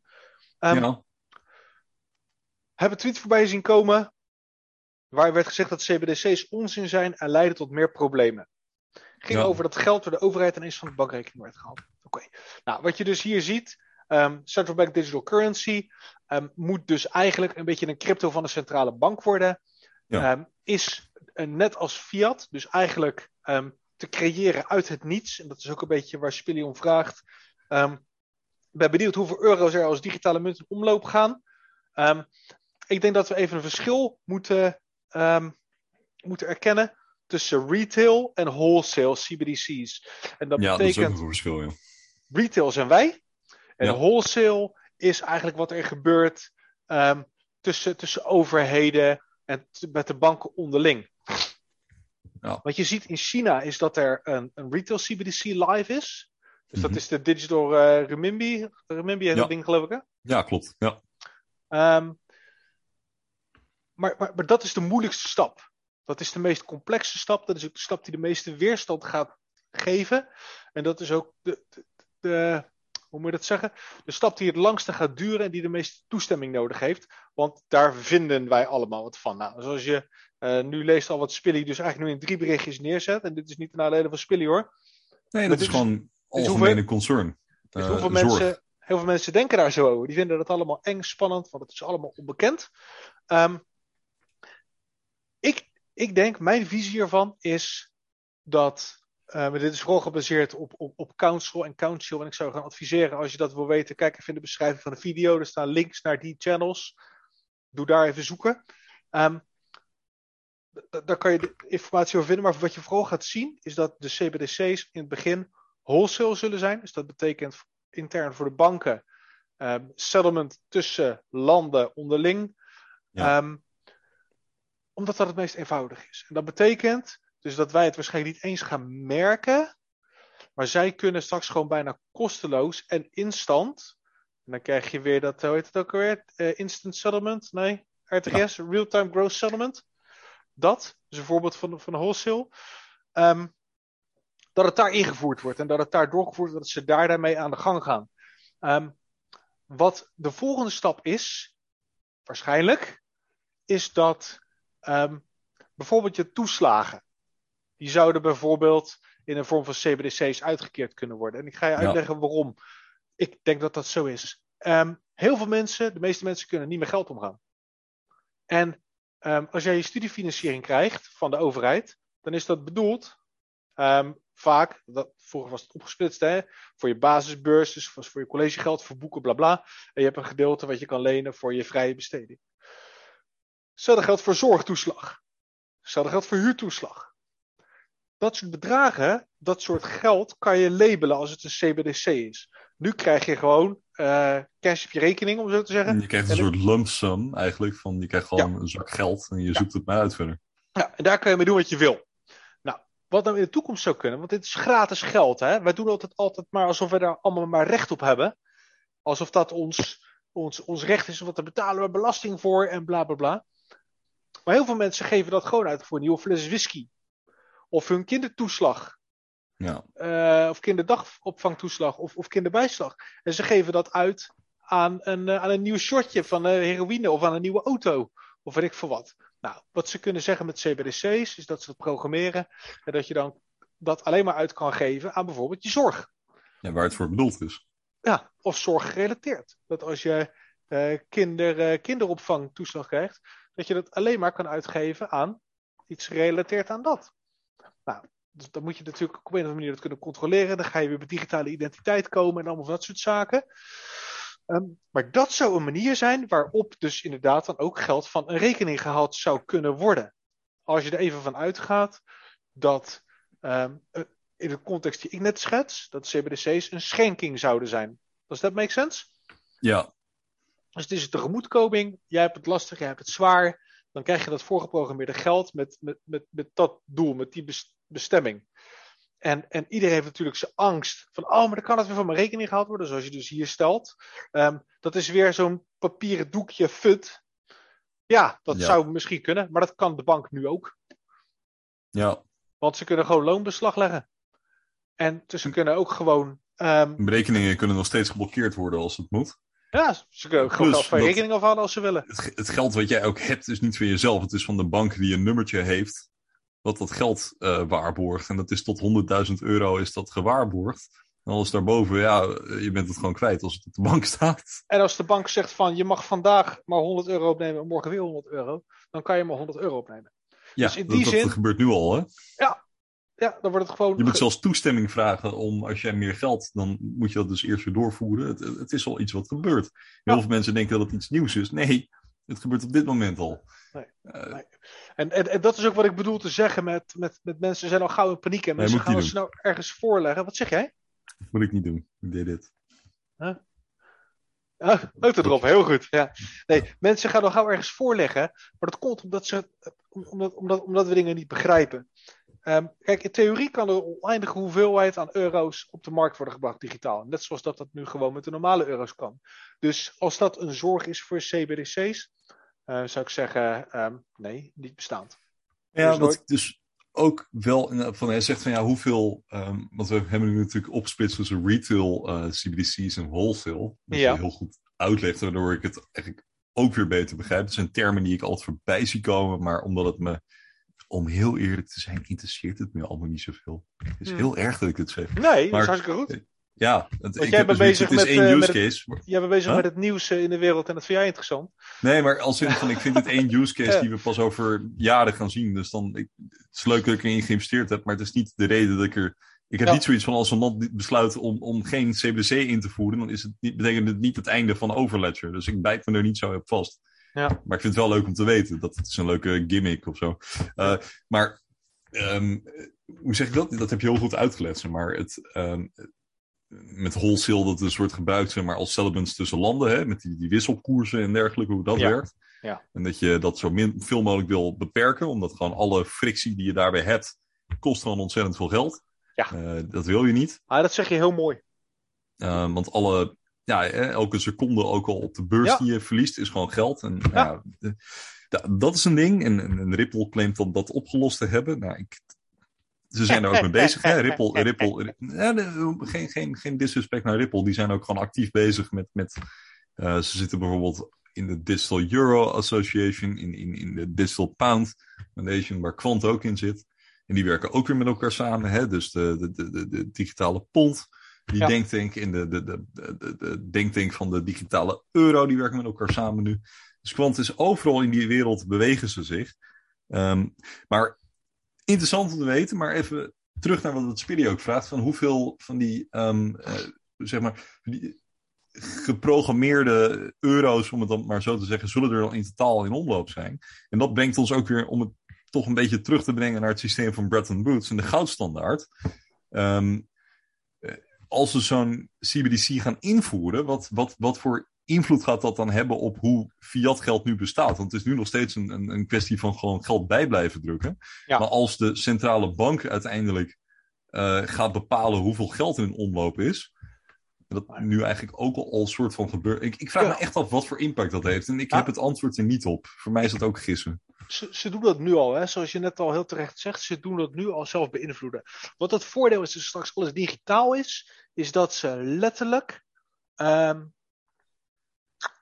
veel makkelijker de inflatie kunnen regelen. Kijk, wat er nu gebeurt, is um, je, ze kunnen nu geld printen. Ja. Door dus schulden te creëren. En, en, en, en, en, en dat gaat van boven naar beneden altijd. Hè? Dus je krijgt op, op, op grote schaal. Uh, banken kunnen. Um, ze creëren schulden, dat kan vervolgens weer uitgeleend worden. En vervolgens trekt dat zo totdat uiteindelijk wij meer fiat te besteden hebben. Daar komt het eigenlijk op neer. Want wij kunnen meer lenen, bla bla bla. Dat kost heel veel tijd. Er zit heel veel. Um, heel veel lagen zitten ertussen. Ja, het is een soort olietanker die je probeert te besturen. Juist. En hetzelfde geldt dat als je dus de deflatie wil creëren, dan moet er dus fysiek geld weer terugkomen in die banken. Ja. Dus het moet dan in omgekeerde volgorde. Ja, dus, dus wat betekent... doe je dan? Je verhoogt de rente en dan hoop je dat geld weer terug trickelt, zeg maar, richting de banken, waardoor het weer uit. Maar dat is dus schadelijk voor de aandelenmarkt. Ja. Uh, maar het zorgt er wel voor dat er dus minder geld in omloop is. Uh, Waardoor dus de prijzen, als het goed is, weer naar beneden zouden moeten gaan.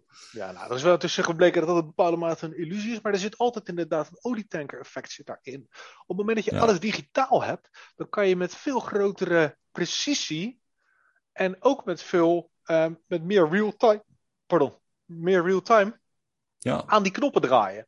Um, dus in die zin komt er meer controle. Ja. Maar weet je, heel veel, wat, wat ik hier dus nu ook lees. Hier lees ik dus dat als je het woord controle noemt, dat mensen gaan overgeven. Dat is een beetje de. Ja, dat is wel een ding. Want, maar waarom is die controle erg? Ik denk dat het juist in dit geval ideaal is. Want zij beheren dit geld. Dat staat hier. Dit is hun geld. Dit is het geld van de centrale bank. Dit is, fiat geld wordt beheerd door de centrale bank. Wordt beheerd door de overheid dan wil je toch dat ze daar controle over hebben. Even zo. Ja, ja dat, dat zeker. Het is wel de vraag natuurlijk van wie heeft er dan precies controle? Wie is de baas van de, van de Europese Centrale Bank? Oké, okay, maar wie heeft er belang? Die, die controle er... speelt nu ook al. Uh, zeker, nee, maar dat is speelt het. nu ook natuurlijk. Maar uh, dat is het. En, en, en, en waarom is het belangrijk? Kijk, als ze het systeem willen manipuleren in, in de zin van dat ze er zelf 100% beter van worden, mm-hmm. Dan betekent dat dat wij daaronder lijden, dan hadden ze dat al lang kunnen doen. Dan kunnen ze dat al lang doen. Maar wij ja. horen controle, wij horen overheid. En dan krijg je dus inderdaad hier dat overheid ineens geld van de rekening werd gehaald. Nogmaals, spelen het is niet aan jou. Maar dit, nee. is, dit is het narratief wat gevoerd wordt ja. uh, door opponenten van, van CBDC's. Oh, ja. maar mijn anonimiteit. Nou, ik heb een drugsdealer voorbeeld gegeven. Als jij uh, elke week 50 euro haalt op dezelfde dag, je haalt dat van je rekening, dan weten zij al lang wat je uitvreet op die dag. Want dan moet je elke week moet jij je dopie halen, bijvoorbeeld. Dus ja. ze weten alles al. Er is helemaal niks anoniem. Je laat overal vingerafdrukken achter. Uh, overal waar je met je pasje betaalt, weten ze exact wat het is. Je geeft alles weg via je cookies en weet ik het allemaal. Maar dan met die CBDC's, dan, dan, dan vinden we het allemaal in één keer eng en spannend. En daarom ja. zei ik ook dat de wholesale CBDC gaat er eerder komen Ja, Um, dat want, denk want, ik daar, ook. want daar hebben wij niks over te zeggen. Nee. Daar hebben wij niks over te zeggen. Dan kunnen mensen die alleen maar op, op, op, op, op, hype en Twitter eh, lezen, die kunnen daar niet voor gaan liggen.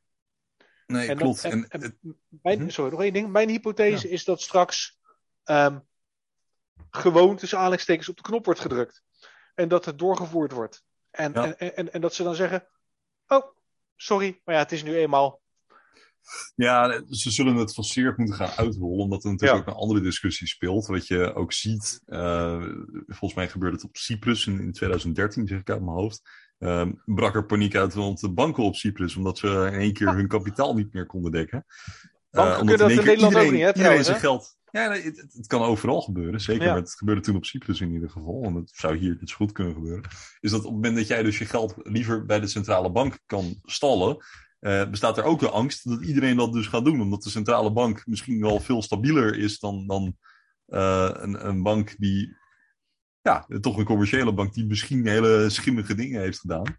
Ja. Ehm, Zeker weten. dus de angst is dan, zeg maar, als iedereen dan eh, geld zeg maar, bij de banken vandaan gaat halen en het bij de, de ECB of wat voor centrale banken, de fucking Bank of England, meet, gaat stallen, dan bestaat er weer een risico dat dat weer de, de, de banken zeg maar, in, problemen brengt. Dus ik denk dat er op, op praktisch niveau zullen we nog heel veel hobbels van krijgen de komende jaren. Ik weet ook dat de politiek, als er geen, geen sprake is van crisis, dan kunnen dingen ontzettend lang duren.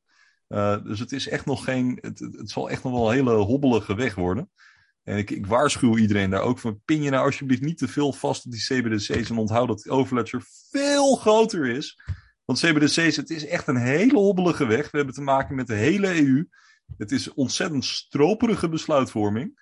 Het gaat echt nog wel even duren. Dat is, uh, dat is mijn waarschuwing. Mijn winstwaarschuwing. Ja.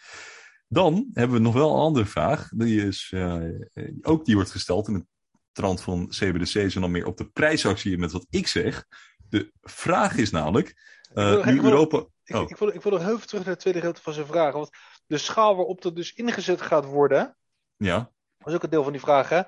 Ja. Um, nou, daar zijn we een beetje op ingegaan. Van, van ja, waar worden die CBDC's daarvoor gebruikt? In de eerste instantie dus op de achtergrond.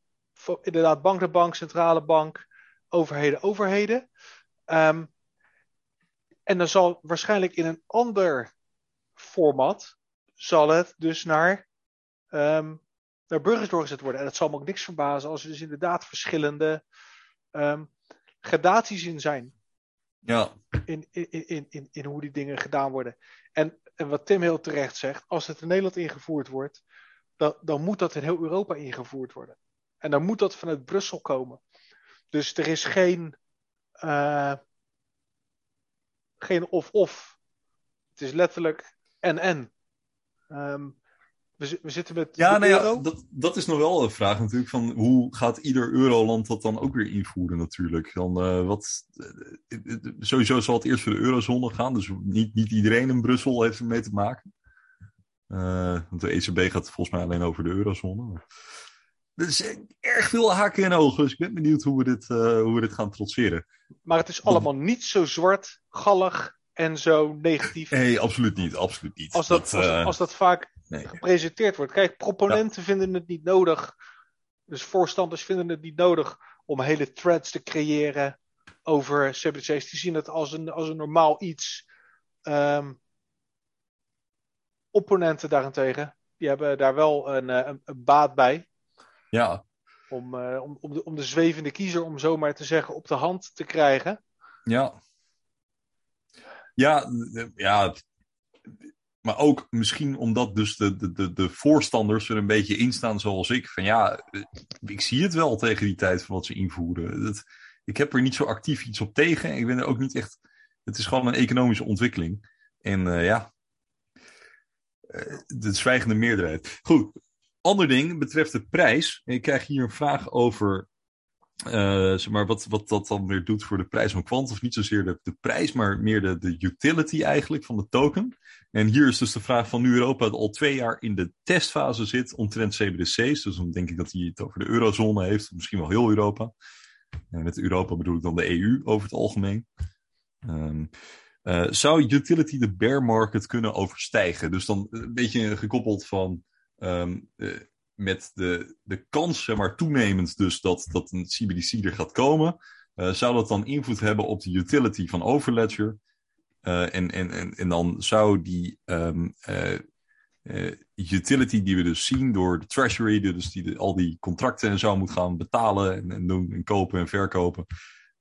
Zou dat, in de, gateways en zo die allemaal nodig zijn voor het verkeer, zou dat betekenen dat we dus een, hypothetische bear market kunnen overstijgen? Zo vat ik de vraag een beetje samen. Er zitten heel veel aannames in deze vraag, wat hem ook problematisch maakt. Ja, kijk, de, de, hoop is natuurlijk dat straks. Um,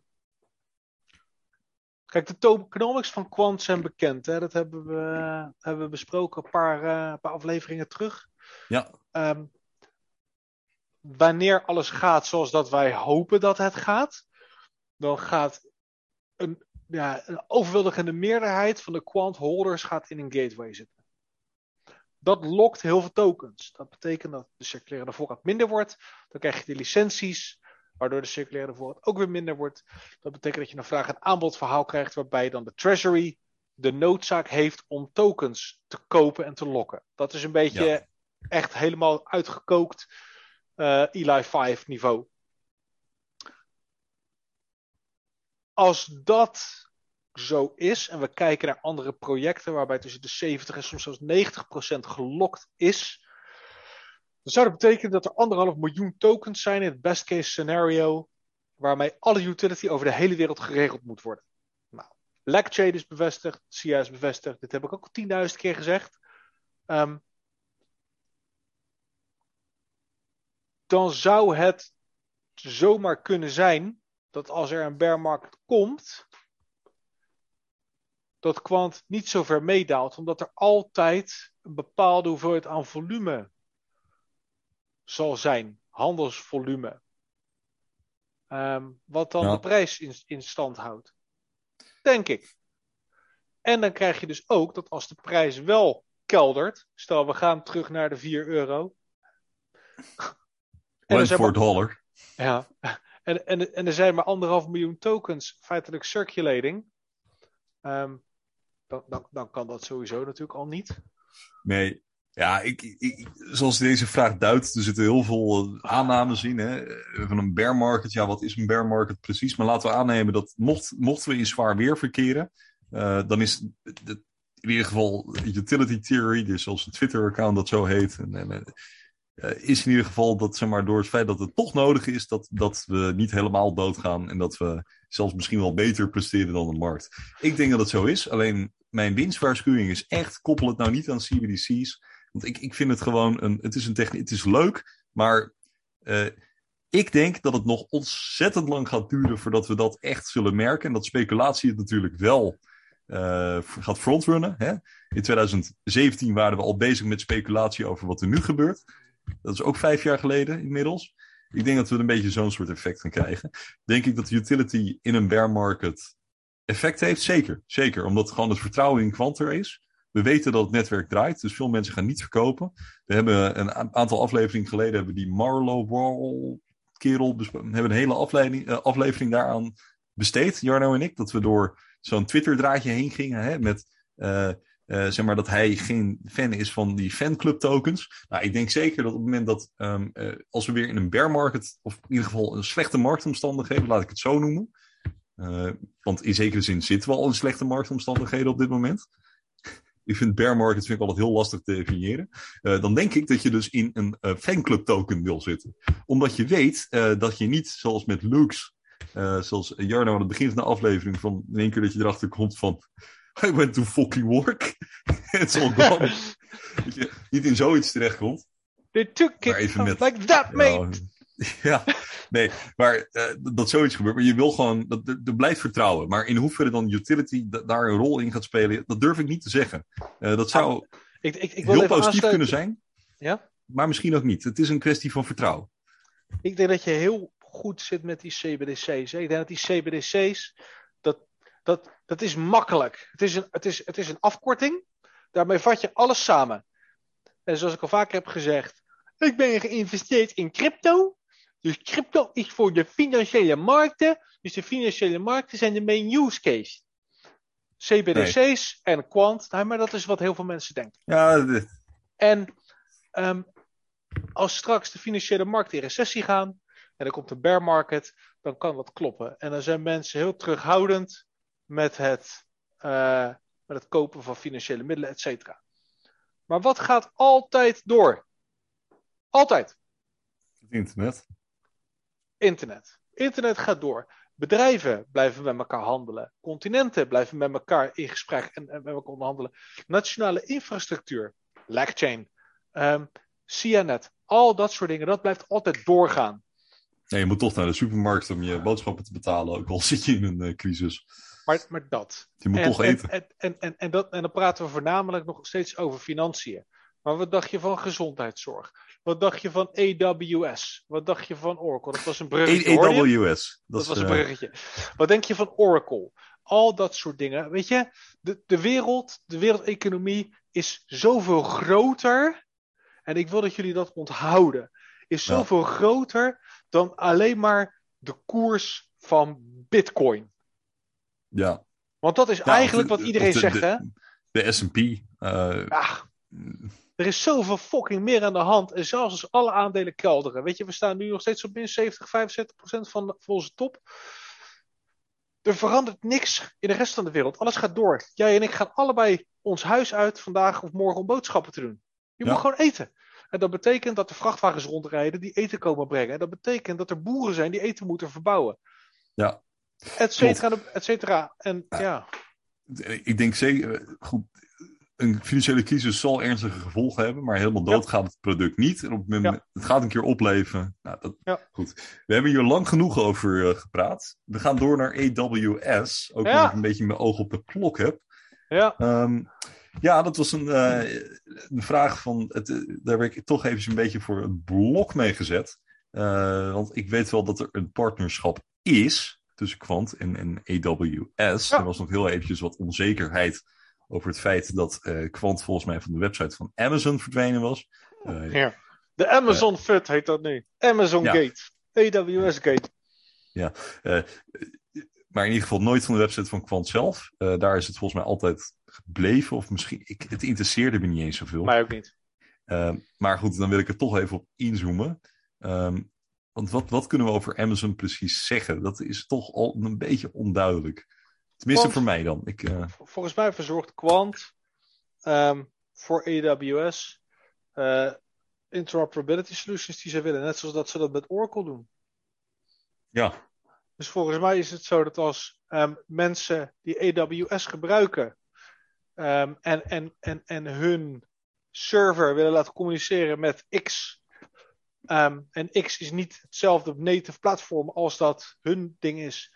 ehm, dat ze dan de overledger vink aan kunnen zetten. ehm, en dat het dan interoperable is.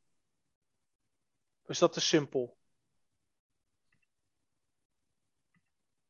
Ja, ik zie nu weer eh, dat de pagina Ah, Maar, eh, Van- ja. van, van eh, Quant zeg maar, bij Amazon verdwenen is. Oh, alweer. Alweer. Oh, net zoals Lackchain. Ik zag gisteren een tweet van Lackchain dat ze live zijn en Quant stond niet genoemd. Sir, Hmm. why Rugpool? When Moon, why Scam? Maar Amazon biedt wel API gateways aan. Interessant. Hmm, dat zal CCIP wel zijn vanuit de toekomst. Oké. Nee.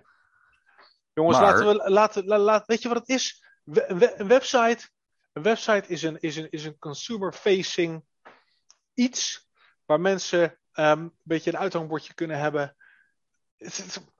Dingen veranderen. Als ze een website overhalen, ehm, dan kan het zomaar zijn dat een logo weg is, ja of nee. Waarom zou een partnerschap beëindigen?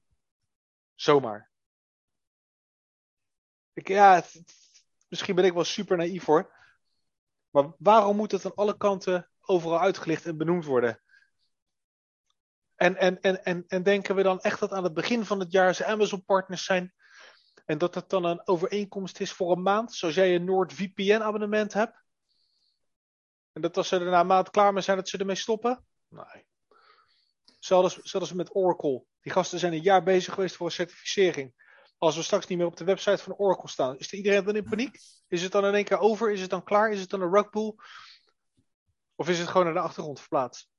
Ja, ik zit toch even een beetje rond te zoeken ondertussen op internet. Ik zie het, daarom blijf ik lekker doorpraten. Ja. Nee, um, nee, ze staan wel gewoon op de website van Quant zelf.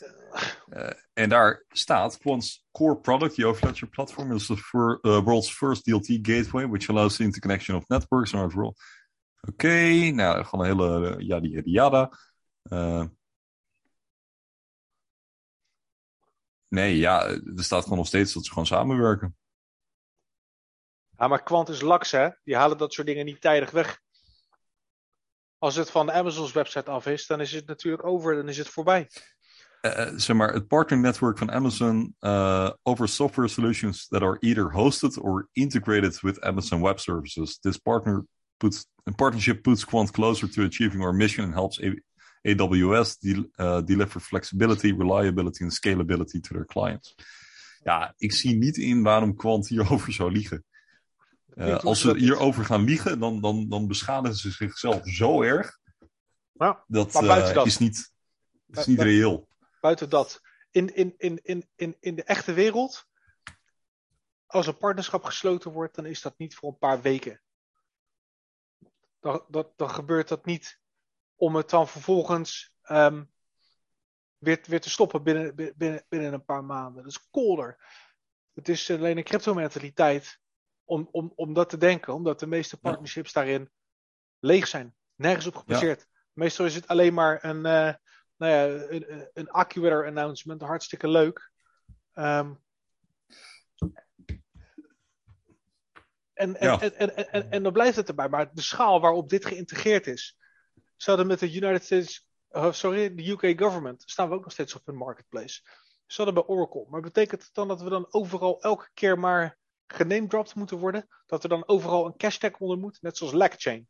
We weten dat wij in de infrastructuur van LagChain zitten. Er was van de week een tweet. Je doet maximaal drie, vier tags of cache tags ergens onder. Meer heeft geen zin.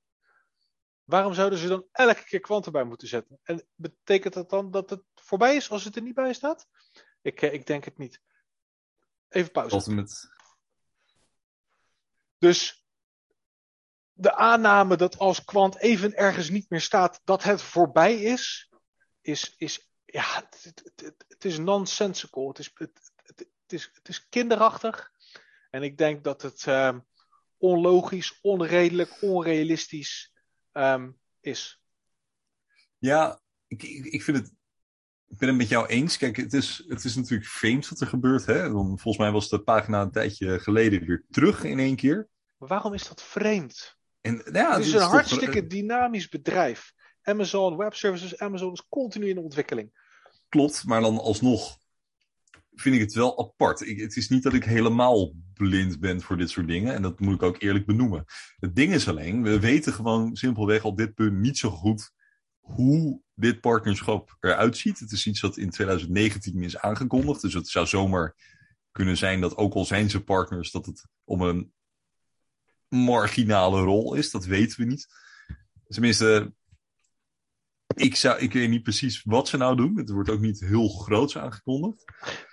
Dus stel, al, al zou het niet heel veel zijn, dan, dan denk ik, oké, okay, nou ja, dat is jammer. Maar ook hierin denk ik dan van, ja, oké, okay, uh, is het dan het einde van de wereld?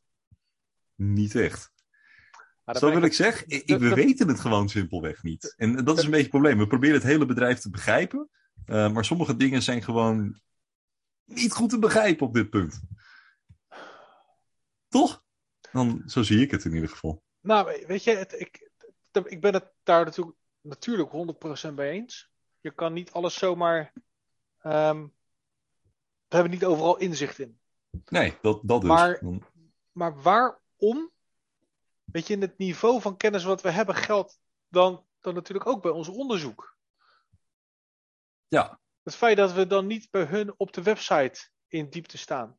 Weet je, misschien staan we wel alleen op een, op een vorm van intranet of achter een paywall. Waar uh, klanten die daadwerkelijk al klant zijn, ermee aan boord kunnen gaan. Misschien is het hele commu. Weet je, je kan niet op je homepage al je partners en hun logo's benoemen. Niet als je de schaal van Amazon Web Services bent. Wel als je Appie de Bakker hier op de hoek bent. Of, of, of een autodealer. Ja, dan moet je wel. Want nee, maar... als je dat niet doet, dan, uh, ja, dan stel je als bedrijf niks voor. Dus dan maar, wil je Appie de Bakker. Maar dat is het. Waarom wil je al je partners daarop hebben?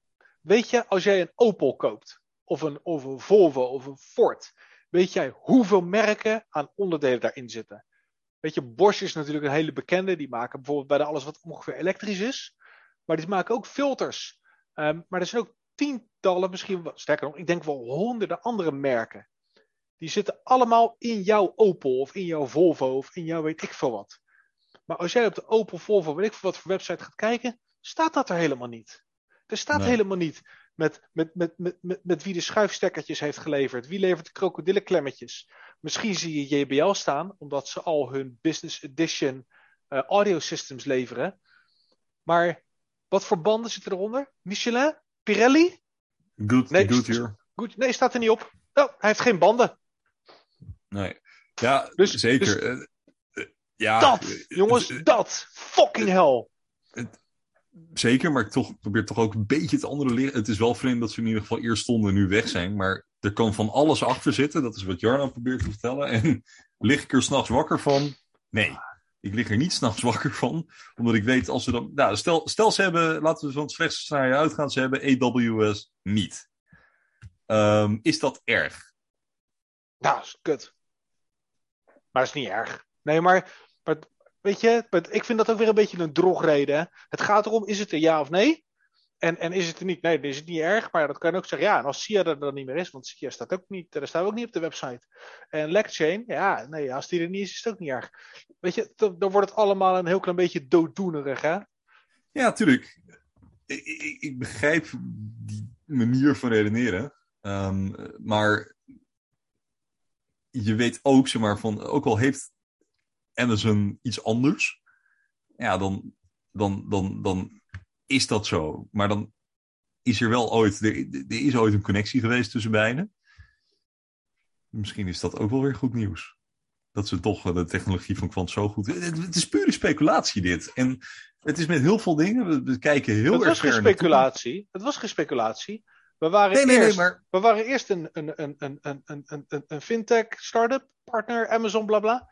Daarna waren we full partner. En nu zijn we van de website. Dus we Ja, zijn maar- eigenlijk een trappetje opgestapt. En daarna zijn we zo van het balkon afgepleurd. Dat is eigenlijk wat een. Het is toch gelul. Het slaat helemaal nergens op qua denken.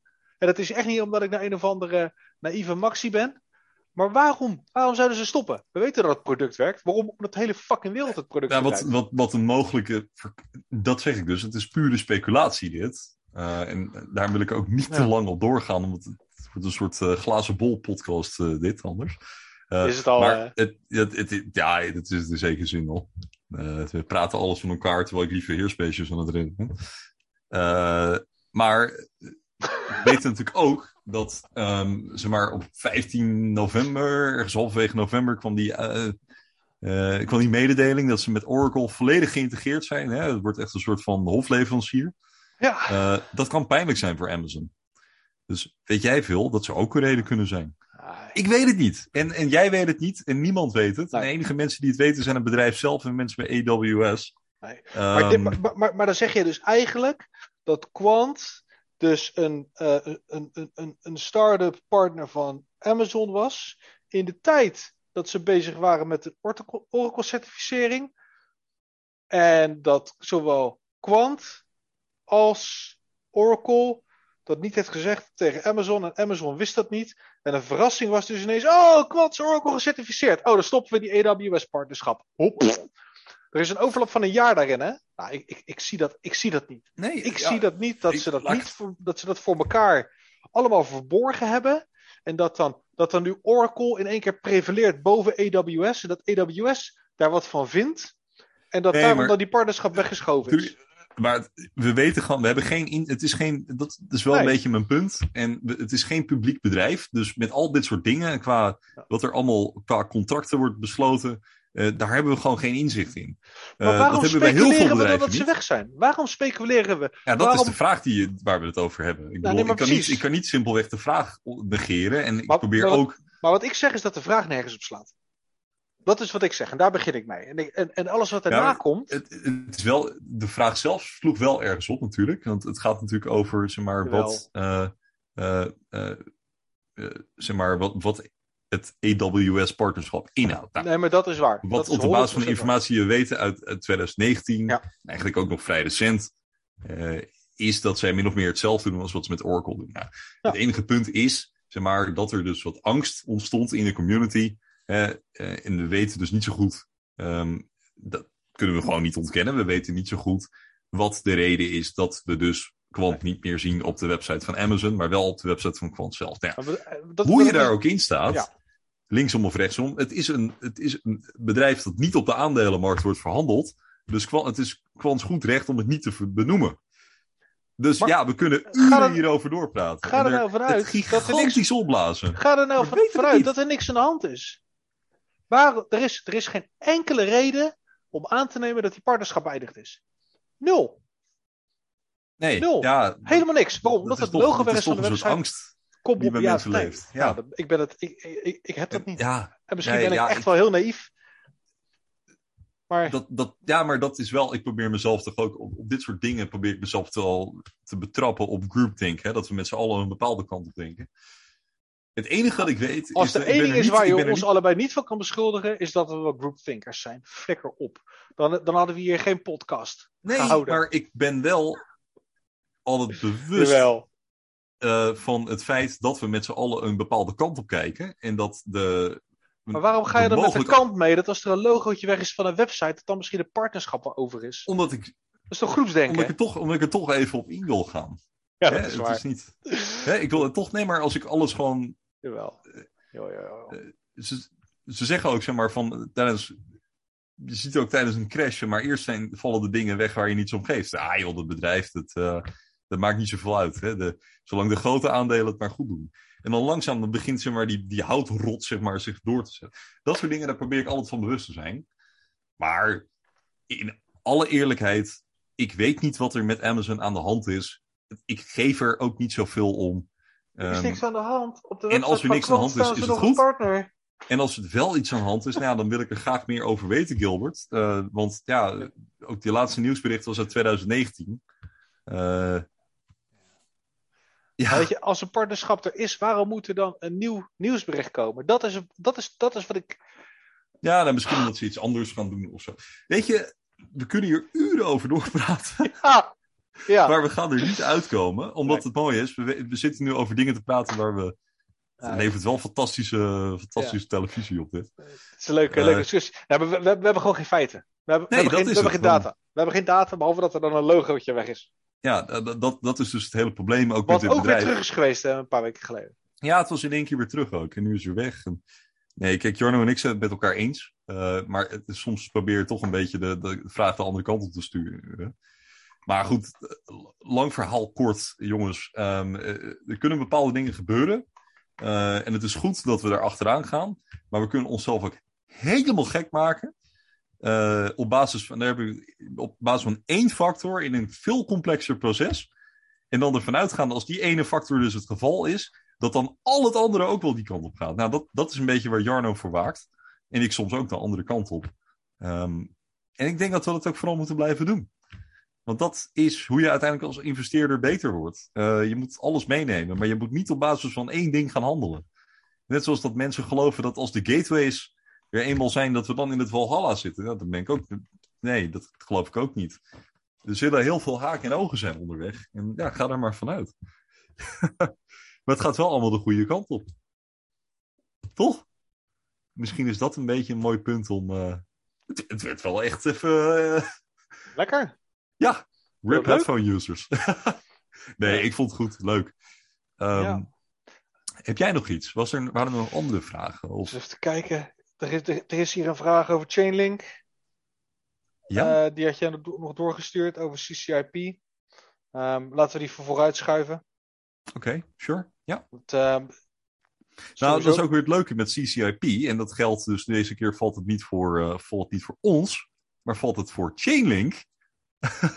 Want uh, bij Chainlink had ik dus ook die post vandaag over gemaakt. En dat, dat was eigenlijk vorige week speelde die discussie. Want bij Chainlink werd er gevraagd: hoe zit het nou met CCIP, jongens? Wat is jullie plan? En dat is wat Chainlink zelf ook zei. Ja, dat weten we eigenlijk niet. We ja. moeten zelf ook maar even kijken hoe het loopt. Ja. is mooi, Chainlink uh, CCIP ligt letterlijk op de drawing board. Ja, dat het ligt op de tekentafel. In de, je kan het in de Nederlandse telegramgroep vinden van Quant, NLBE. Dutch Quant heet die geloof ik als je zoekt op de handle. Staat ook in de beschrijving. Um, ja, dan hoor je gewoon letterlijk de mensen van Chainlink Labs zelf zeggen. CCIP? Uh, ja, dat is dat projectje wat we hebben, maar ja, we weten het eigenlijk nog niet zo goed. nee, we moeten even kijken hoe het loopt. Uh, ja, we zien wel even hoe het loopt. Ja. dus, dus op zich voor Quant is dat, um, nou ja, ik wil niet zeggen goed nieuws, want het, we wisten sowieso dat Quant natuurlijk een aantal jaar voorliep. Maar we praten nu wel over drie, vier jaar vanaf dit exacte punt. Ja, um, en het, het, geeft ook aan, uh, inderdaad, eigenlijk wel dat die eer, eerdere speculatie, zeg maar, van het is allemaal speculatie hè, waar we het over hebben. Uh, want Chainlink had inderdaad iets op de tekentafel. Ze hebben een aantal blogposts. Dat hebben mensen van ons geanalyseerd. Uh, toen hadden ze bepaalde aannames, maar toen werden ze weer teruggefloten door onze eigen community notabene. Want dat klopte toch niet. Toen moesten ze erkennen dat het, zoals Chainlink het op de tafel had, dat het toch wel verdomd veel leek op Overledger. Uh, maar nu blijkt dat het bij Chainlink toch ook een soort bluffpoker is. Want ja, ze zijn nog helemaal niet zo ver. Maar en... dit, dit exacte argument, en het is een drogreden, het is een drogreden wat ik u gegeven maar dit wat we dus nu vertellen over Chainlink, dit zijn we dus ook met AWS aan het doen. We zijn, we zijn, we zijn zelf zijn we een sprookje aan het verzinnen waar, hoe, wat, wat de status is van bepaalde zaken. En dan zeg jij inderdaad heel terecht, ja, maar wat zijn nou de feiten? We weten het allemaal niet. Het is nog privé, wat zijn nou de feiten? Maar ja, Chainlink was de grote vijand, zes maanden, zeven maanden lang. Ja, en nu blijkt het in één keer dus toch allemaal niet zo rooskleurig te zijn als dat het ervoor stond. Um... Zelfs San San was natuurlijk een van de grootste. CCIP is competitor mogelijk, bla bla bla. En van de week uh, deed hij toch, uh, toch tweeten van joh, uh, Chainlink is toch, ehm, ja, laten we zeggen, niet zo ver als dat we dachten. Nee. Ja, het, en, en, dan moet je nagaan, dan liggen ze dus, nou, als ik de goeroes, de technische goeroes mag geloven, dan, dan liggen ze iets van vier jaar achter. Ja. Na vier jaar op dit punt dus dat betekent dat ze dan in 2026 op het punt zouden zijn uh, waar Overledger nu is. Terwijl Overledger ook in tot 2026 doorontwikkelt. Nou, dat wordt een taaie. Het, het leuke is, we zijn als community dus echt, echt op zoek. We zijn echt op zoek naar concurrentie. Ja, het is bizar. We zijn, we zijn zo hard op zoek naar iemand of iets die hetzelfde doet als wat Overledger biedt, dat we gewoon letterlijk de concurrentie aan het ophemelen zijn zonder dat we daarvoor feitelijke informatie hebben. Ja, nou dat, dat is dus ook het hele. Eh, kom, kom je weer terug bij de tweede aflevering, die marktpsychologie. We zijn ja. onszelf zo. Het, het klinkt te mooi om waar te zijn, dit. En iedereen gaat zichzelf saboteren. En het is, het is ook een bizarre situatie natuurlijk. Want ja, het ziet er op papier ziet het er zo goed uit. Dat je jezelf gaat afvragen, maar dit kan niet. Dit, dit is onmogelijk dat dit gebeurt. Heb je trouwens ons wel eens afgedrukt? Wij zien er op papier ook smerig goed uit. Ja, is dat zo? Ja, ja. Tasty heb ik zelfs uh, gehoord. Nou, Oké. Okay. Oh. wel af. Nee, C-Sharpy. Um, ehm, rest in peace. Ja, nou ja, we zullen zien wat Chain... Weet je wat het is met alles? We zullen het wel zien, welke ja. kant het op gaat. Maar voorlopig uh, liggen ze bij mij op de Knekelberg. Samen met ja, een hele ja. lading andere, zoals ik, ik, wist niet eens, en, uh... ik moet heel, heel eerlijk zijn, ik wist niet eens dat CCIP bestond, totdat ik in één keer berichtjes kreeg op Quantum Dates, van dat CCIP een ding is. Ja. Ja, dat is wel het voordeel van zo'n platform. Geen... Je wordt mooi in de loop gehouden. Ja, dat wel. Ik, ik krijg toch allemaal bezorgde tekjes van... Wat denk jij? Er staat nu een Russische tank. Die is nu drie meter verschoven. Wat denk je? Gaan we naar beneden vandaag? Even Jarno nee, bellen. Wacht even. Nee, nee, nee.